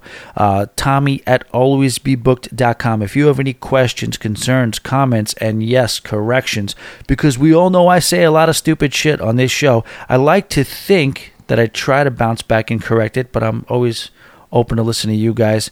Uh, you know, tell me when I got it wrong. So do that at Tommy at alwaysbebooked.com.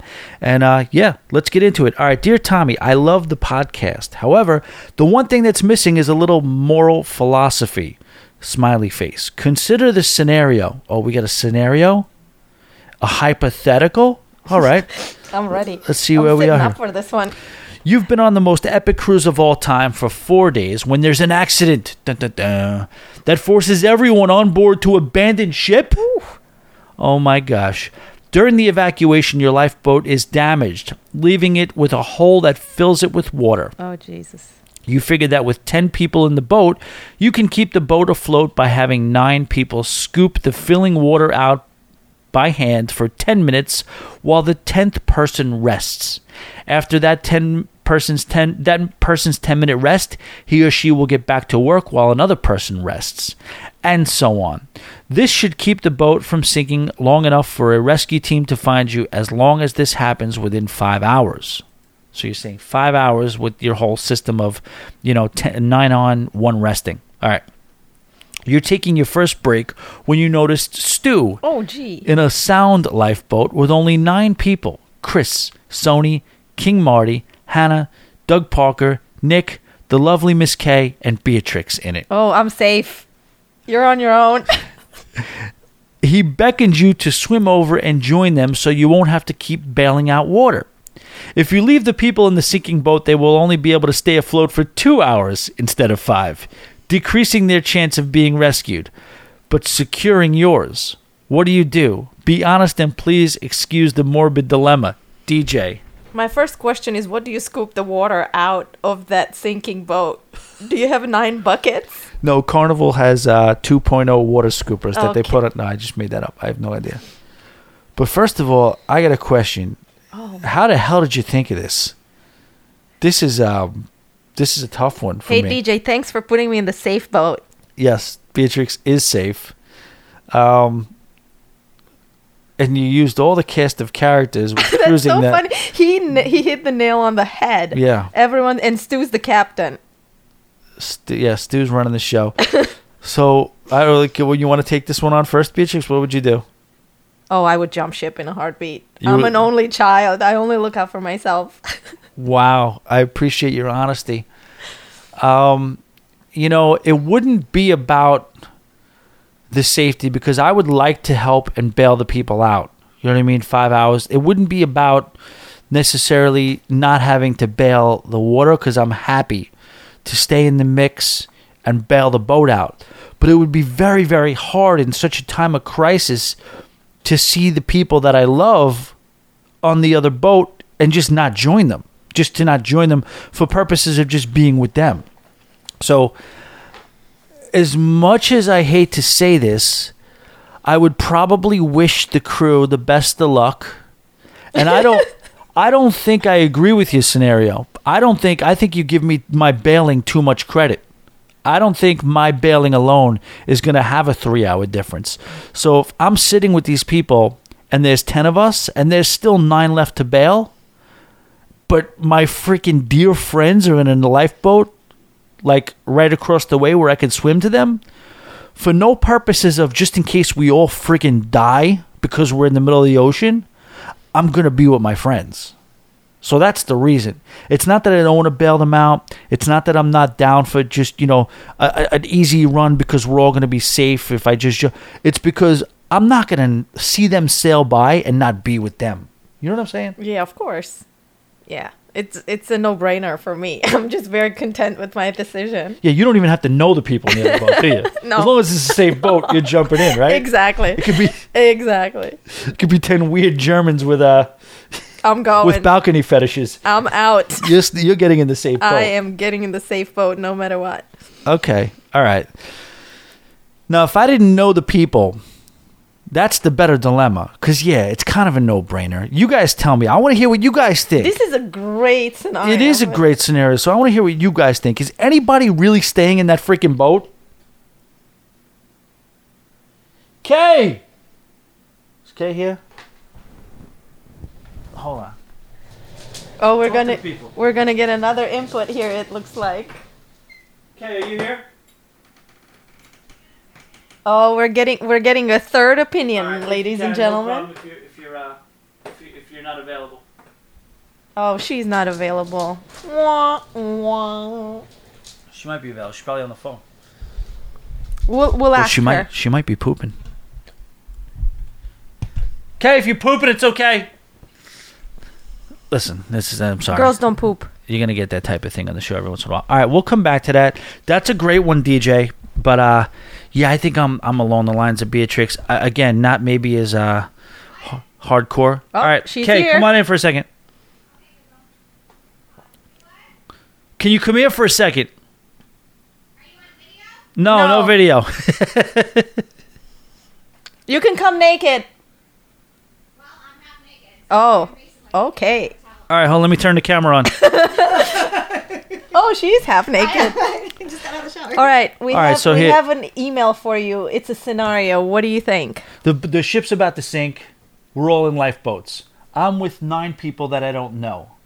The syst- but there's a hole in that boat, so the the water's coming in. But we have a bucket, nine bu- uh, ten buckets. So the system is nine uh, nine people are bailing out the boat, and one person rests for ten minutes, and then everybody gets to rest every ten minutes. So there's always one person resting, right? Okay. He's for- in that boat. Yeah, and I'm in that boat. So under that circumstance, you can probably stay alive for a good five hours, right?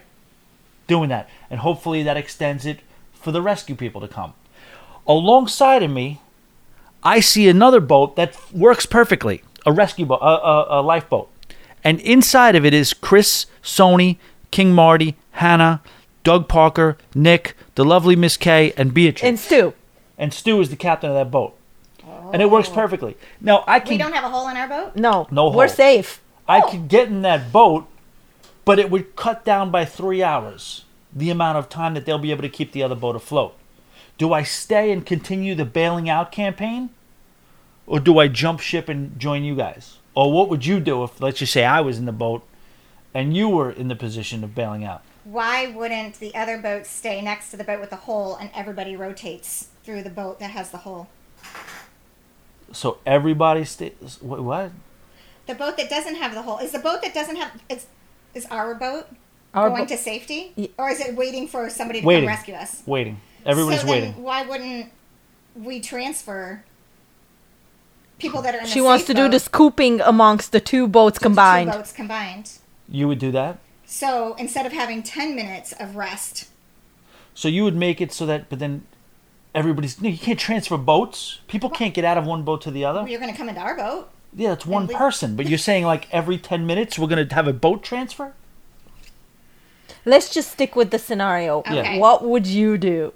Would I want Tommy to come into our boat? No. and then- What would you do if you were Tommy? Like if you were oh. the one, would you continue to stick with the people bailing them out and give them five hours of hope, or would you join your best friends and get on the safe boat? But the only the only thing is the other people only have two hours now. I would stay with them. You would stay with them? Yeah. Wow, the lovely Miss Kay. That's- I was, why? You guys are both going to bail? I am jumping Yeah. ship the minute I'm offered. I'm not as hardcore as her, but I'm like, you know what? Only because we're at sea, it's a freaking horrible situation. I just want to be with my friends. I'm not going to stay with these strangers. But is the other boat staying there for support?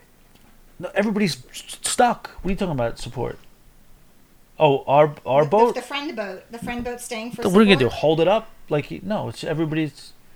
Move those buckets. You're a good Move that you're a good person, So Kay. you're gonna stay, and you're gonna just stay with the people, and who knows? I'm going to curse the fuck out of you, though. Wow. Out of who? Out of the people who are he safe. in that boat. All of us us in And there's no boat. guarantee that after five hours you're gonna be in safety. Yeah, if you said that, I would do it. If you told me that uh, we just have to, I will. I'll, I'm with you.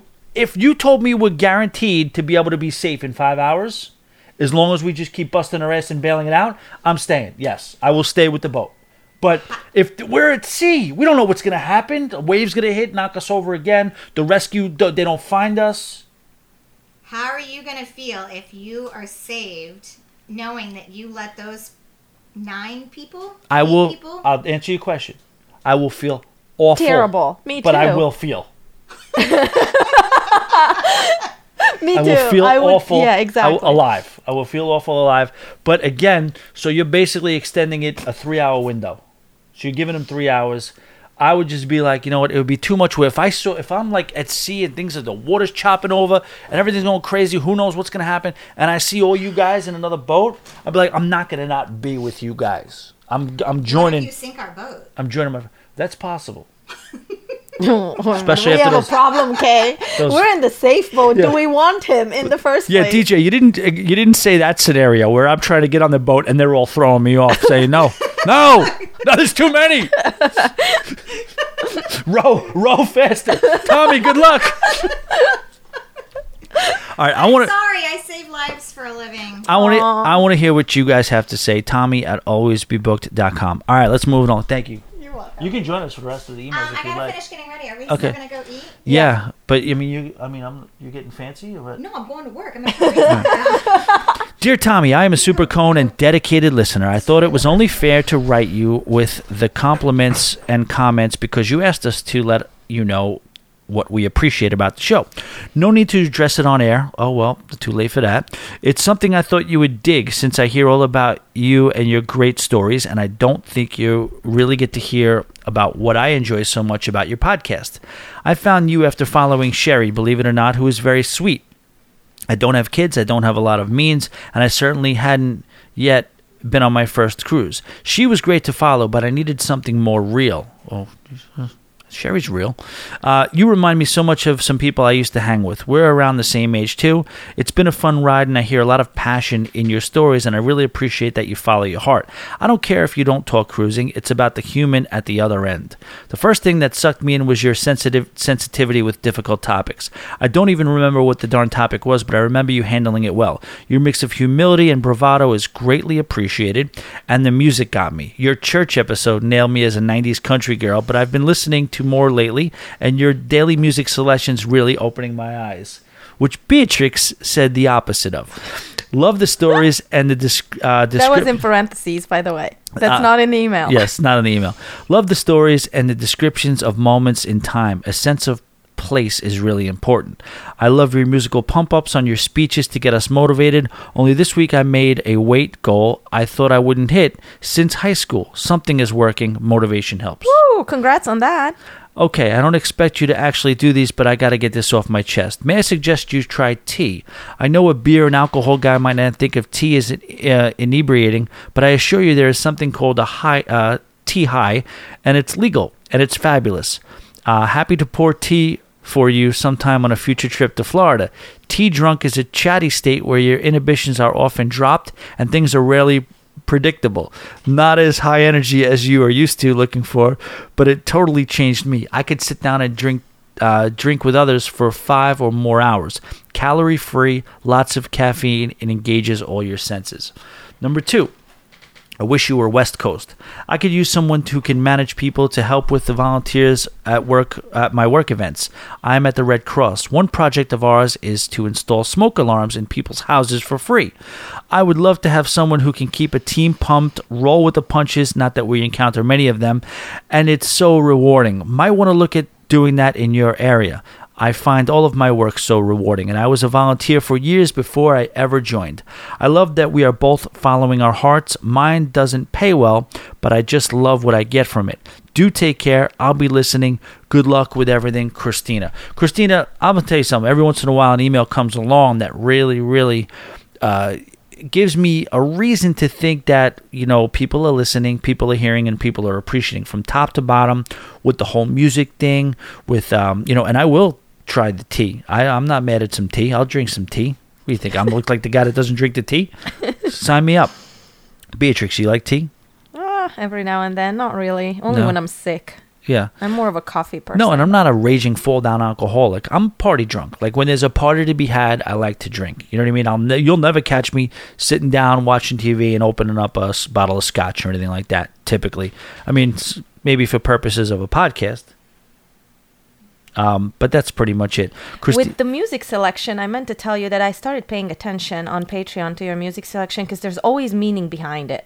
So I read between the lines. well, no, sometimes there's meaning behind it. and Yeah. I oh, and even when it isn't, I Yeah. start to put the pieces together and the puzzle together. I'm like, I wonder why is he playing this? What Yeah. are the lyrics? So I used to skip through the music. Yeah. And now I don't because I want to dig deeper and I want to find out Yeah. what's on your mind. Well, don't let necessarily think that every single song I play, every line and every lyric is exactly what I'm feeling at that moment, but it's a mood thing. You know what I mean? Yeah, a lot of times I try to Yeah. attach the mood of the podcast or the content with a certain song, and yes, I do kind of use that as a little bit of a form of expression uh, when I am doing these. But Christina, again, this is a really, really, really nice email, and I really appreciate it very much. And uh, definitely, if you are in the area, uh, let's let's have some tea. Hundred percent. Let's tee it up. Um, all right, moving on. Hey, Tommy, I really enjoy the podcast and appreciate the consistent weekly content. Keep it up. Here is my question, and it's really for Carnival as it relates to the Cheers package. On a 7 to 10 day or more sailing, are you getting the Cheers package? We always get it, but to this point, our cruising career, we've only done seven and five day cruises. Just the cost alone makes me gasp, but so does a sign in sale bill after that many days. We always make it worth it, even on port days, but I was curious to what you do as we seem very similar in what we like to do once on board the ship. Cruise on, Brian. Um, O'Brien is a Facebook creator. He's got a page called Cruise Addicts, and I encourage you to check that out. Cruise Addicts is, um, excuse me, I believe it's a group. Uh, definitely check it out. You know, that's a case by case basis. You know, Brian, it used to be automatic. I used to have a job that uh, used to uh, make money less of an issue than it is now. Let's just say. And uh, when I did cruise, it would be no, it would be not an issue. It wouldn't even be like, am I, you know, nine days, ten days, twelve days, getting the drink package, and I'm gambling at least two grand, no problem. Nowadays, as we've tightened things up and we call, you know, live the uh, lifestyle of a little bit more of a struggling artist, you might say, I've been much more self conscious. I'm sorry, much more cost conscious. And sometimes I do, and usually I'll say 90% of the time I will still get the drink package, but I will look at the variables and the alternatives within it. For an example, for example, I didn't get the drink package on my Carnival Paradise cruise, even though that was a five day, because I had a casino deal where I could drink in the casino. Okay, what did that do? Made me gamble every single night of the cruise, but at the same time, it does make you kind of um, examine it. So now it's a case by case basis, but I would say, you know, if all things are looking right from the financial standpoint, it's a good week or a good month and we're looking like we're in good shape. Yes, for me, the way I cruise, the drink package is always the way to go. All right. Tommy, your comment about the number of steps. What do you? What about you, Beatrix? You never get a drink package, huh? No chance. I mean, if I have two drinks on a cruise, that's too much. I Yeah. don't drink, you guys, so I save a lot of money by not having to debate whether to buy or not buy the Cheers package. Or And that was the drink thing too. When we cruised on the Harmony, I just knew that that was going to be a cruise where we just don't drink that much. So I was happy to save that money too, especially since I had two cruises around it where I was going to be having all the drinks that I needed. So it worked out good for But it everybody. wasn't all that bad, right? It was we great. had wine, I think, two nights. Like I had a glass one night and another glass the other night. So Oh, the great. cruise, the cruise line is really not making money off of me by drinking. Right. But uh, yeah, it's still a very enjoyable cruise. It's we had fun, and I loved that adventure of climbing up the, uh, the ruins of Coba. Yeah, yeah, yeah. that was cool. All right. Hi, Tommy. I really enjoy the podcast and appreciate the content weekly. Uh, keep it up. My question, and it really. Oh, no, no. Sorry. Let me shut this door because it keeps Yeah. it keeps squeaking. Hold on. Sorry.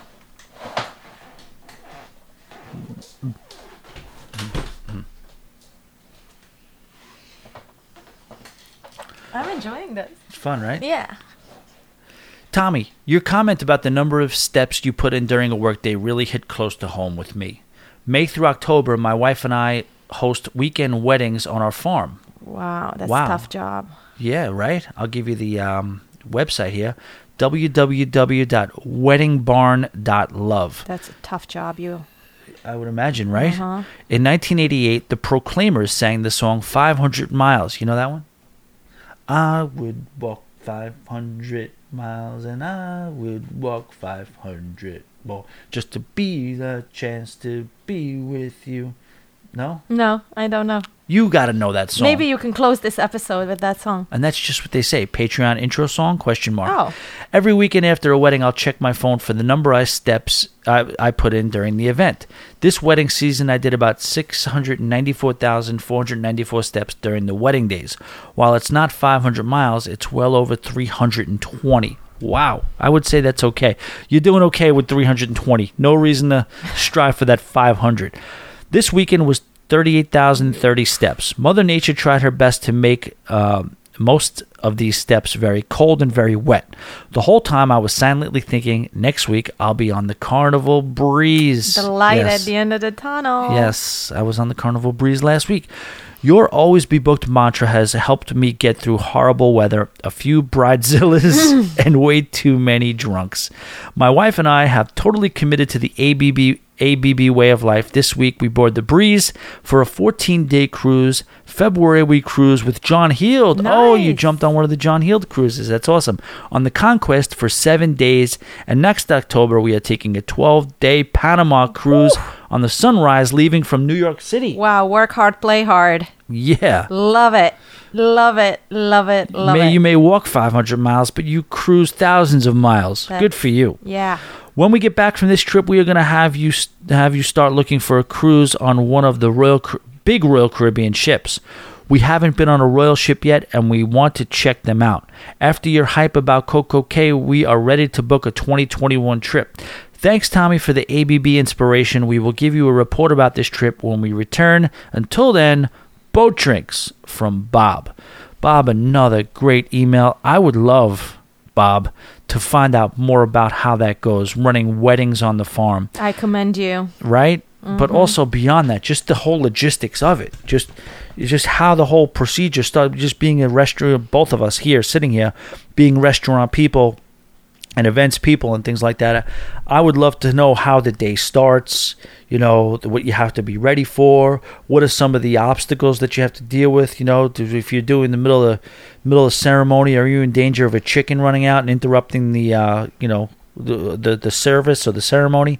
Whatever's going on, I would love to know what the hell goes on, like with with, with your weddings and you know, that whole business. it business. must be one of the hardest industries to be in. Yeah, you gotta you have to uh, you know the, as well as the uh, receptions and things like that, right? This is the most important day of someone's life. Like he gotta be on point, twenty four seven, not Yeah. to screw up anything. and what about the post wedding roll in the hay? right? Wow, yeah. Go up to that loft. But look at him; he has three cruises booked. How awesome is that? that is awesome too. So definitely, and you got not just your average cruises going. You got a 12 day Panama out of uh, out of New York City. The Sunrise, great ship, newly refurbished. You're gonna love that. And I definitely want to hear about these sailings as well. Also, what else was I going to say? Oh yeah, definitely. I I totally agree that everybody should try a mega ship, one of those huge Royal Caribbean ships, or even the Norwegian Breakaway Plus class ships. Upcoming Carnival Mardi Gras, you gotta just see if you're a fan of anything nautical or anything cruising whatsoever, a hundred percent. Even if you don't love it, and even if it's your not not your favorite type of cruise, like it's not my favorite type of cruise, I found out, you still have to experience. What I mean, Beatrix and I went on the Harmony of the Seas together. Weren't you? Whether you like the cruise or not, weren't you just floored by the hardware of the ship? One hundred percent. But I did love it. Actually, I don't think So I would did I. ever go on a small ship again. I'm a big city girl. I love that big ship. I So did I. really do. So did I. The only complaint I have, like I said, is the fact that you just can't a lot of times put a huge charge into it. Like it doesn't have the same energy as sometimes the smaller ships have, but I, I understand that's not necessarily your thing. I get it. Um that's about it. Oh, I do have something that I wanted to weigh in on before we go. All right, this was a, a DM I got from someone. I just won't even say the name just because I don't know. It, this is a sensitive topic, so I won't. You know, you know me, guys. Listen, I hope you know I'm going to preface this with saying I don't have an ounce of uh, hate for any group of whatever race, whatever. I, you know, we all love it. I look at people, the human side of everybody, but I also don't veer away from stereotypes, and I also don't mi- min- mix words. Or like, we know, what people are, what they are. We all are what we are, and you know, I like try to attack it in a little bit more of a humorous way. But um, I'll throw this out. So this is what it was. Hello, Tommy. I am sending you this in a DM because it's a sensitive issue. It needs to be asked in a certain way. So you might have to put this in your own words. On a recent cruise, so you have to put in your. On a recent cruise, we had 700 rap fans aged 21 to 40 on the cruise. We were on the Freedom of the Seas. Okay, so he, you mean black people? I, I'm thinking that's. You, uh, 21 to 40 on the cruise. We were on the Freedom of the Seas where it holds 4,500 people. Also, there was a lot of marijuana smoking going on in the cabins. When walking to my room, I would walk past certain rooms that I knew people of this group were a part of because they had special t shirts, and the smell would hit you right in the face. Finally, the outfits that some of the women wore should not be allowed to be worn anywhere, let alone on a cruise ship. Some of the women were practically wearing nothing and should have been covered up. My question is Do you believe the cruise line should be responsible for letting the people who booked this cruise know about the group cruise before the cancellation deadline? About a month before the cruise and after the deadline, I found out about this group. I had also found uh, when researching that it was a it was Black Cruise Week. So this was the event, Black Cruise Week. This was a 10 year anniversary cruise group that was mostly all rap fans. They had a private concert on Aruba with Jadakiss. They also had four big named DJs. Okay. And that's where it stops. So here's the answer to the question. All right. So listen, everybody supposedly nowadays, everybody you can't say, you know, Joe Rogan had a thing on um he was talking about the MMA, and they were talking about how funny he is the MMA commentator. You know, the also a podcaster, stand-up comedian, Renaissance guy of all things. So he had a thing where it's like, you know, it's ridiculous because there's a guy, there's two guys fighting in the middle of the ring. One's a blonde-haired, blue-eyed white guy, and another guy is a black guy, and they have to say, "All right, so this is this is uh, uh this is O'Neill. He's in the uh, yellow shorts with the blue trim. But then this is uh, whoever, you know, Smith. He's in what you have to describe the trunks and what they're wearing because God forbid you say, well, Smith is the black guy, O'Neill's the white guy. You can't say that because for some reason, just by identifying people by their race is an issue. And this speaks to that. And when he says these are rap fans, they happen to be black people, it's no secret that a lot of black people like rap music. So do I. You know what I mean? Let's just like really flush out all these stupid stereotypes or things that we ideally supposedly not allowed to say. Okay? Again, we all know what's in our hearts. Nobody has any hatred for anybody. So let's just not dance around words. Now, what he's talking about is being on a cruise where there are, um, what is 700? Like 700 or. Yeah, there were uh, 700 people who were there for this event, and this event happened to be a rap, uh, a rap.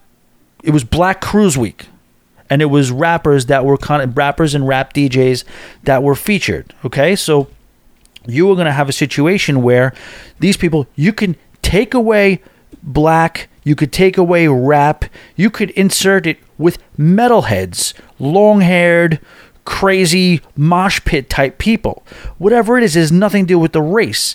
Yes, the cruise line made a mistake here, in my opinion, of letting 700 people of a very specific demographic and interest who, let's call it what it is, they have a very let's let's call it liberal sense when it comes to drugs and language and and, and and that type of thing. It would be the same thing if you were talking about thrash metal, where cursing is prominent, where um, marijuana is prominent. All we're saying here is nothing about against the race. We're talking about insert whatever race or interest you want. The cruise line is completely wrong for allowing this to go on and not allowing you to make the decision if that's the type of lifestyle you want to be around. If you're with a family of four, you don't want to smell marijuana. You don't want to see a type of situation where people are barely dressed with body parts hanging out. That should be reserved for a certain other area. That should be a separate whole thing. I go on the Florida Georgia Line Country Cruise in 2015, and I would not want my family to see what goes on with that, with the beer pongs and the country girls, you know, you know, flashing and things like that. The cocoa. I totally get where you're coming from. Again, So I, I'm not afraid to just kind of attack what the subject matter is. It happens to be a rap cruise. I freaking love Jadakiss. Jada Kiss goes back to my day with Jadakiss, and he was one of the members of the LOX. I love it. I freaking love that music. But yes, I could totally see how a family would not necessarily want to be on that cruise. And your question, so I'm just not even going to read the name and who who asked it because I'm just going to just use it as subject matter for the show. Uh, is a legitimate one. You should have been able to say. You would have told if you would have told me that there was going to be a biker cruise with classic rock and you know whatever comes with all the things that come with a biker cruise, and there were going to be 700 bikers on my cruise. I would want to know, and I would want to maybe have the option or the ability to maybe pick a different cruise. Uh, Beatrix is being quiet for this whole thing. Did I do that okay? No? You did that- great. My only thing is that for the clothing and stuff like that, they do have a dress code on cruises. So they can enforce the dress code. Doesn't matter who it is or Yeah. what group of people it is or whether it's me or anybody else. Yeah. So if they were Well, they also have a drug code too. I'm sure you're not allowed yeah, to be so- smoking marijuana. So I'm surprised they did not enforce the dress code in Yeah. this scenario. There's a thing called the Groove Cruise. Happens twice a year on two separate coasts, and that is you're telling me they're not doing uh, Molly on that cruise with all those EDM DJs. There's a Bob Marley cruise. There's a Kiss cruise. There's a comedian cruise.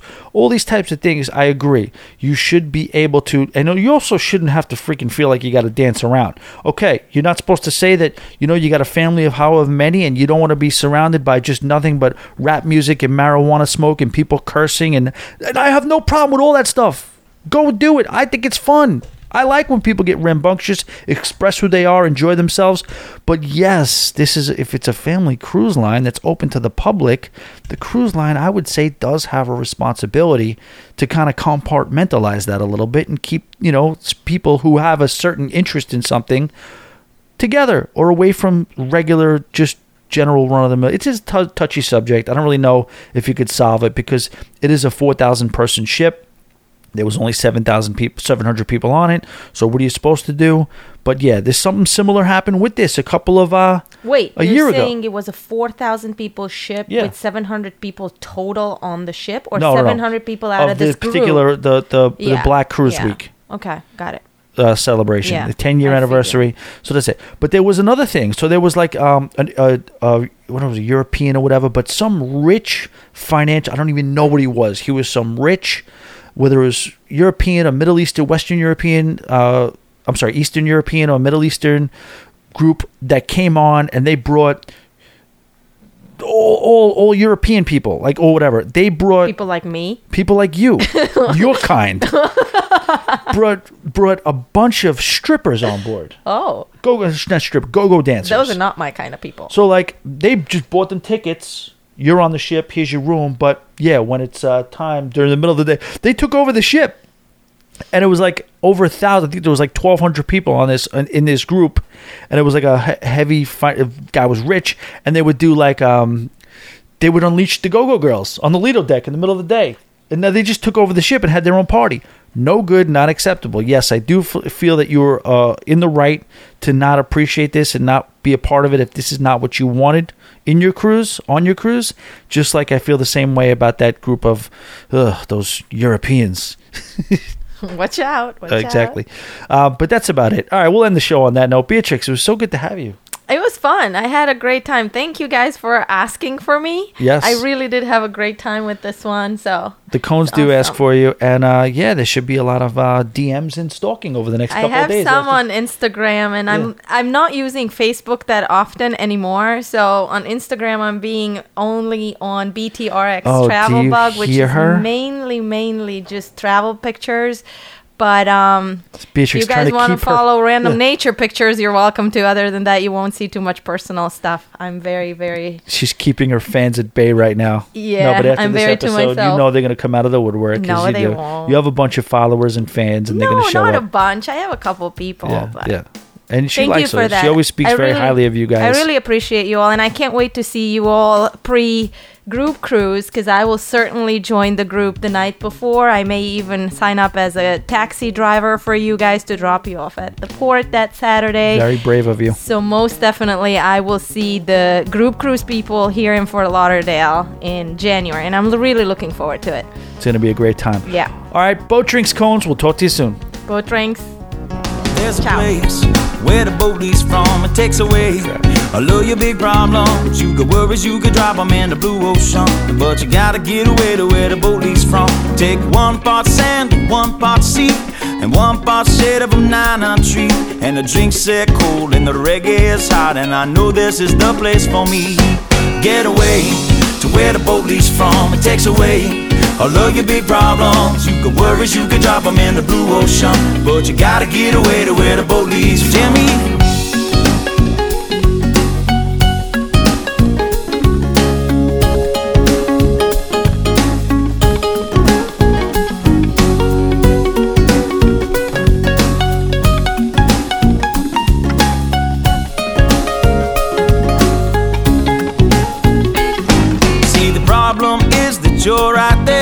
A perfectly good island somewhere where a ride that floats and don't grab your coat. You won't need it where we are going.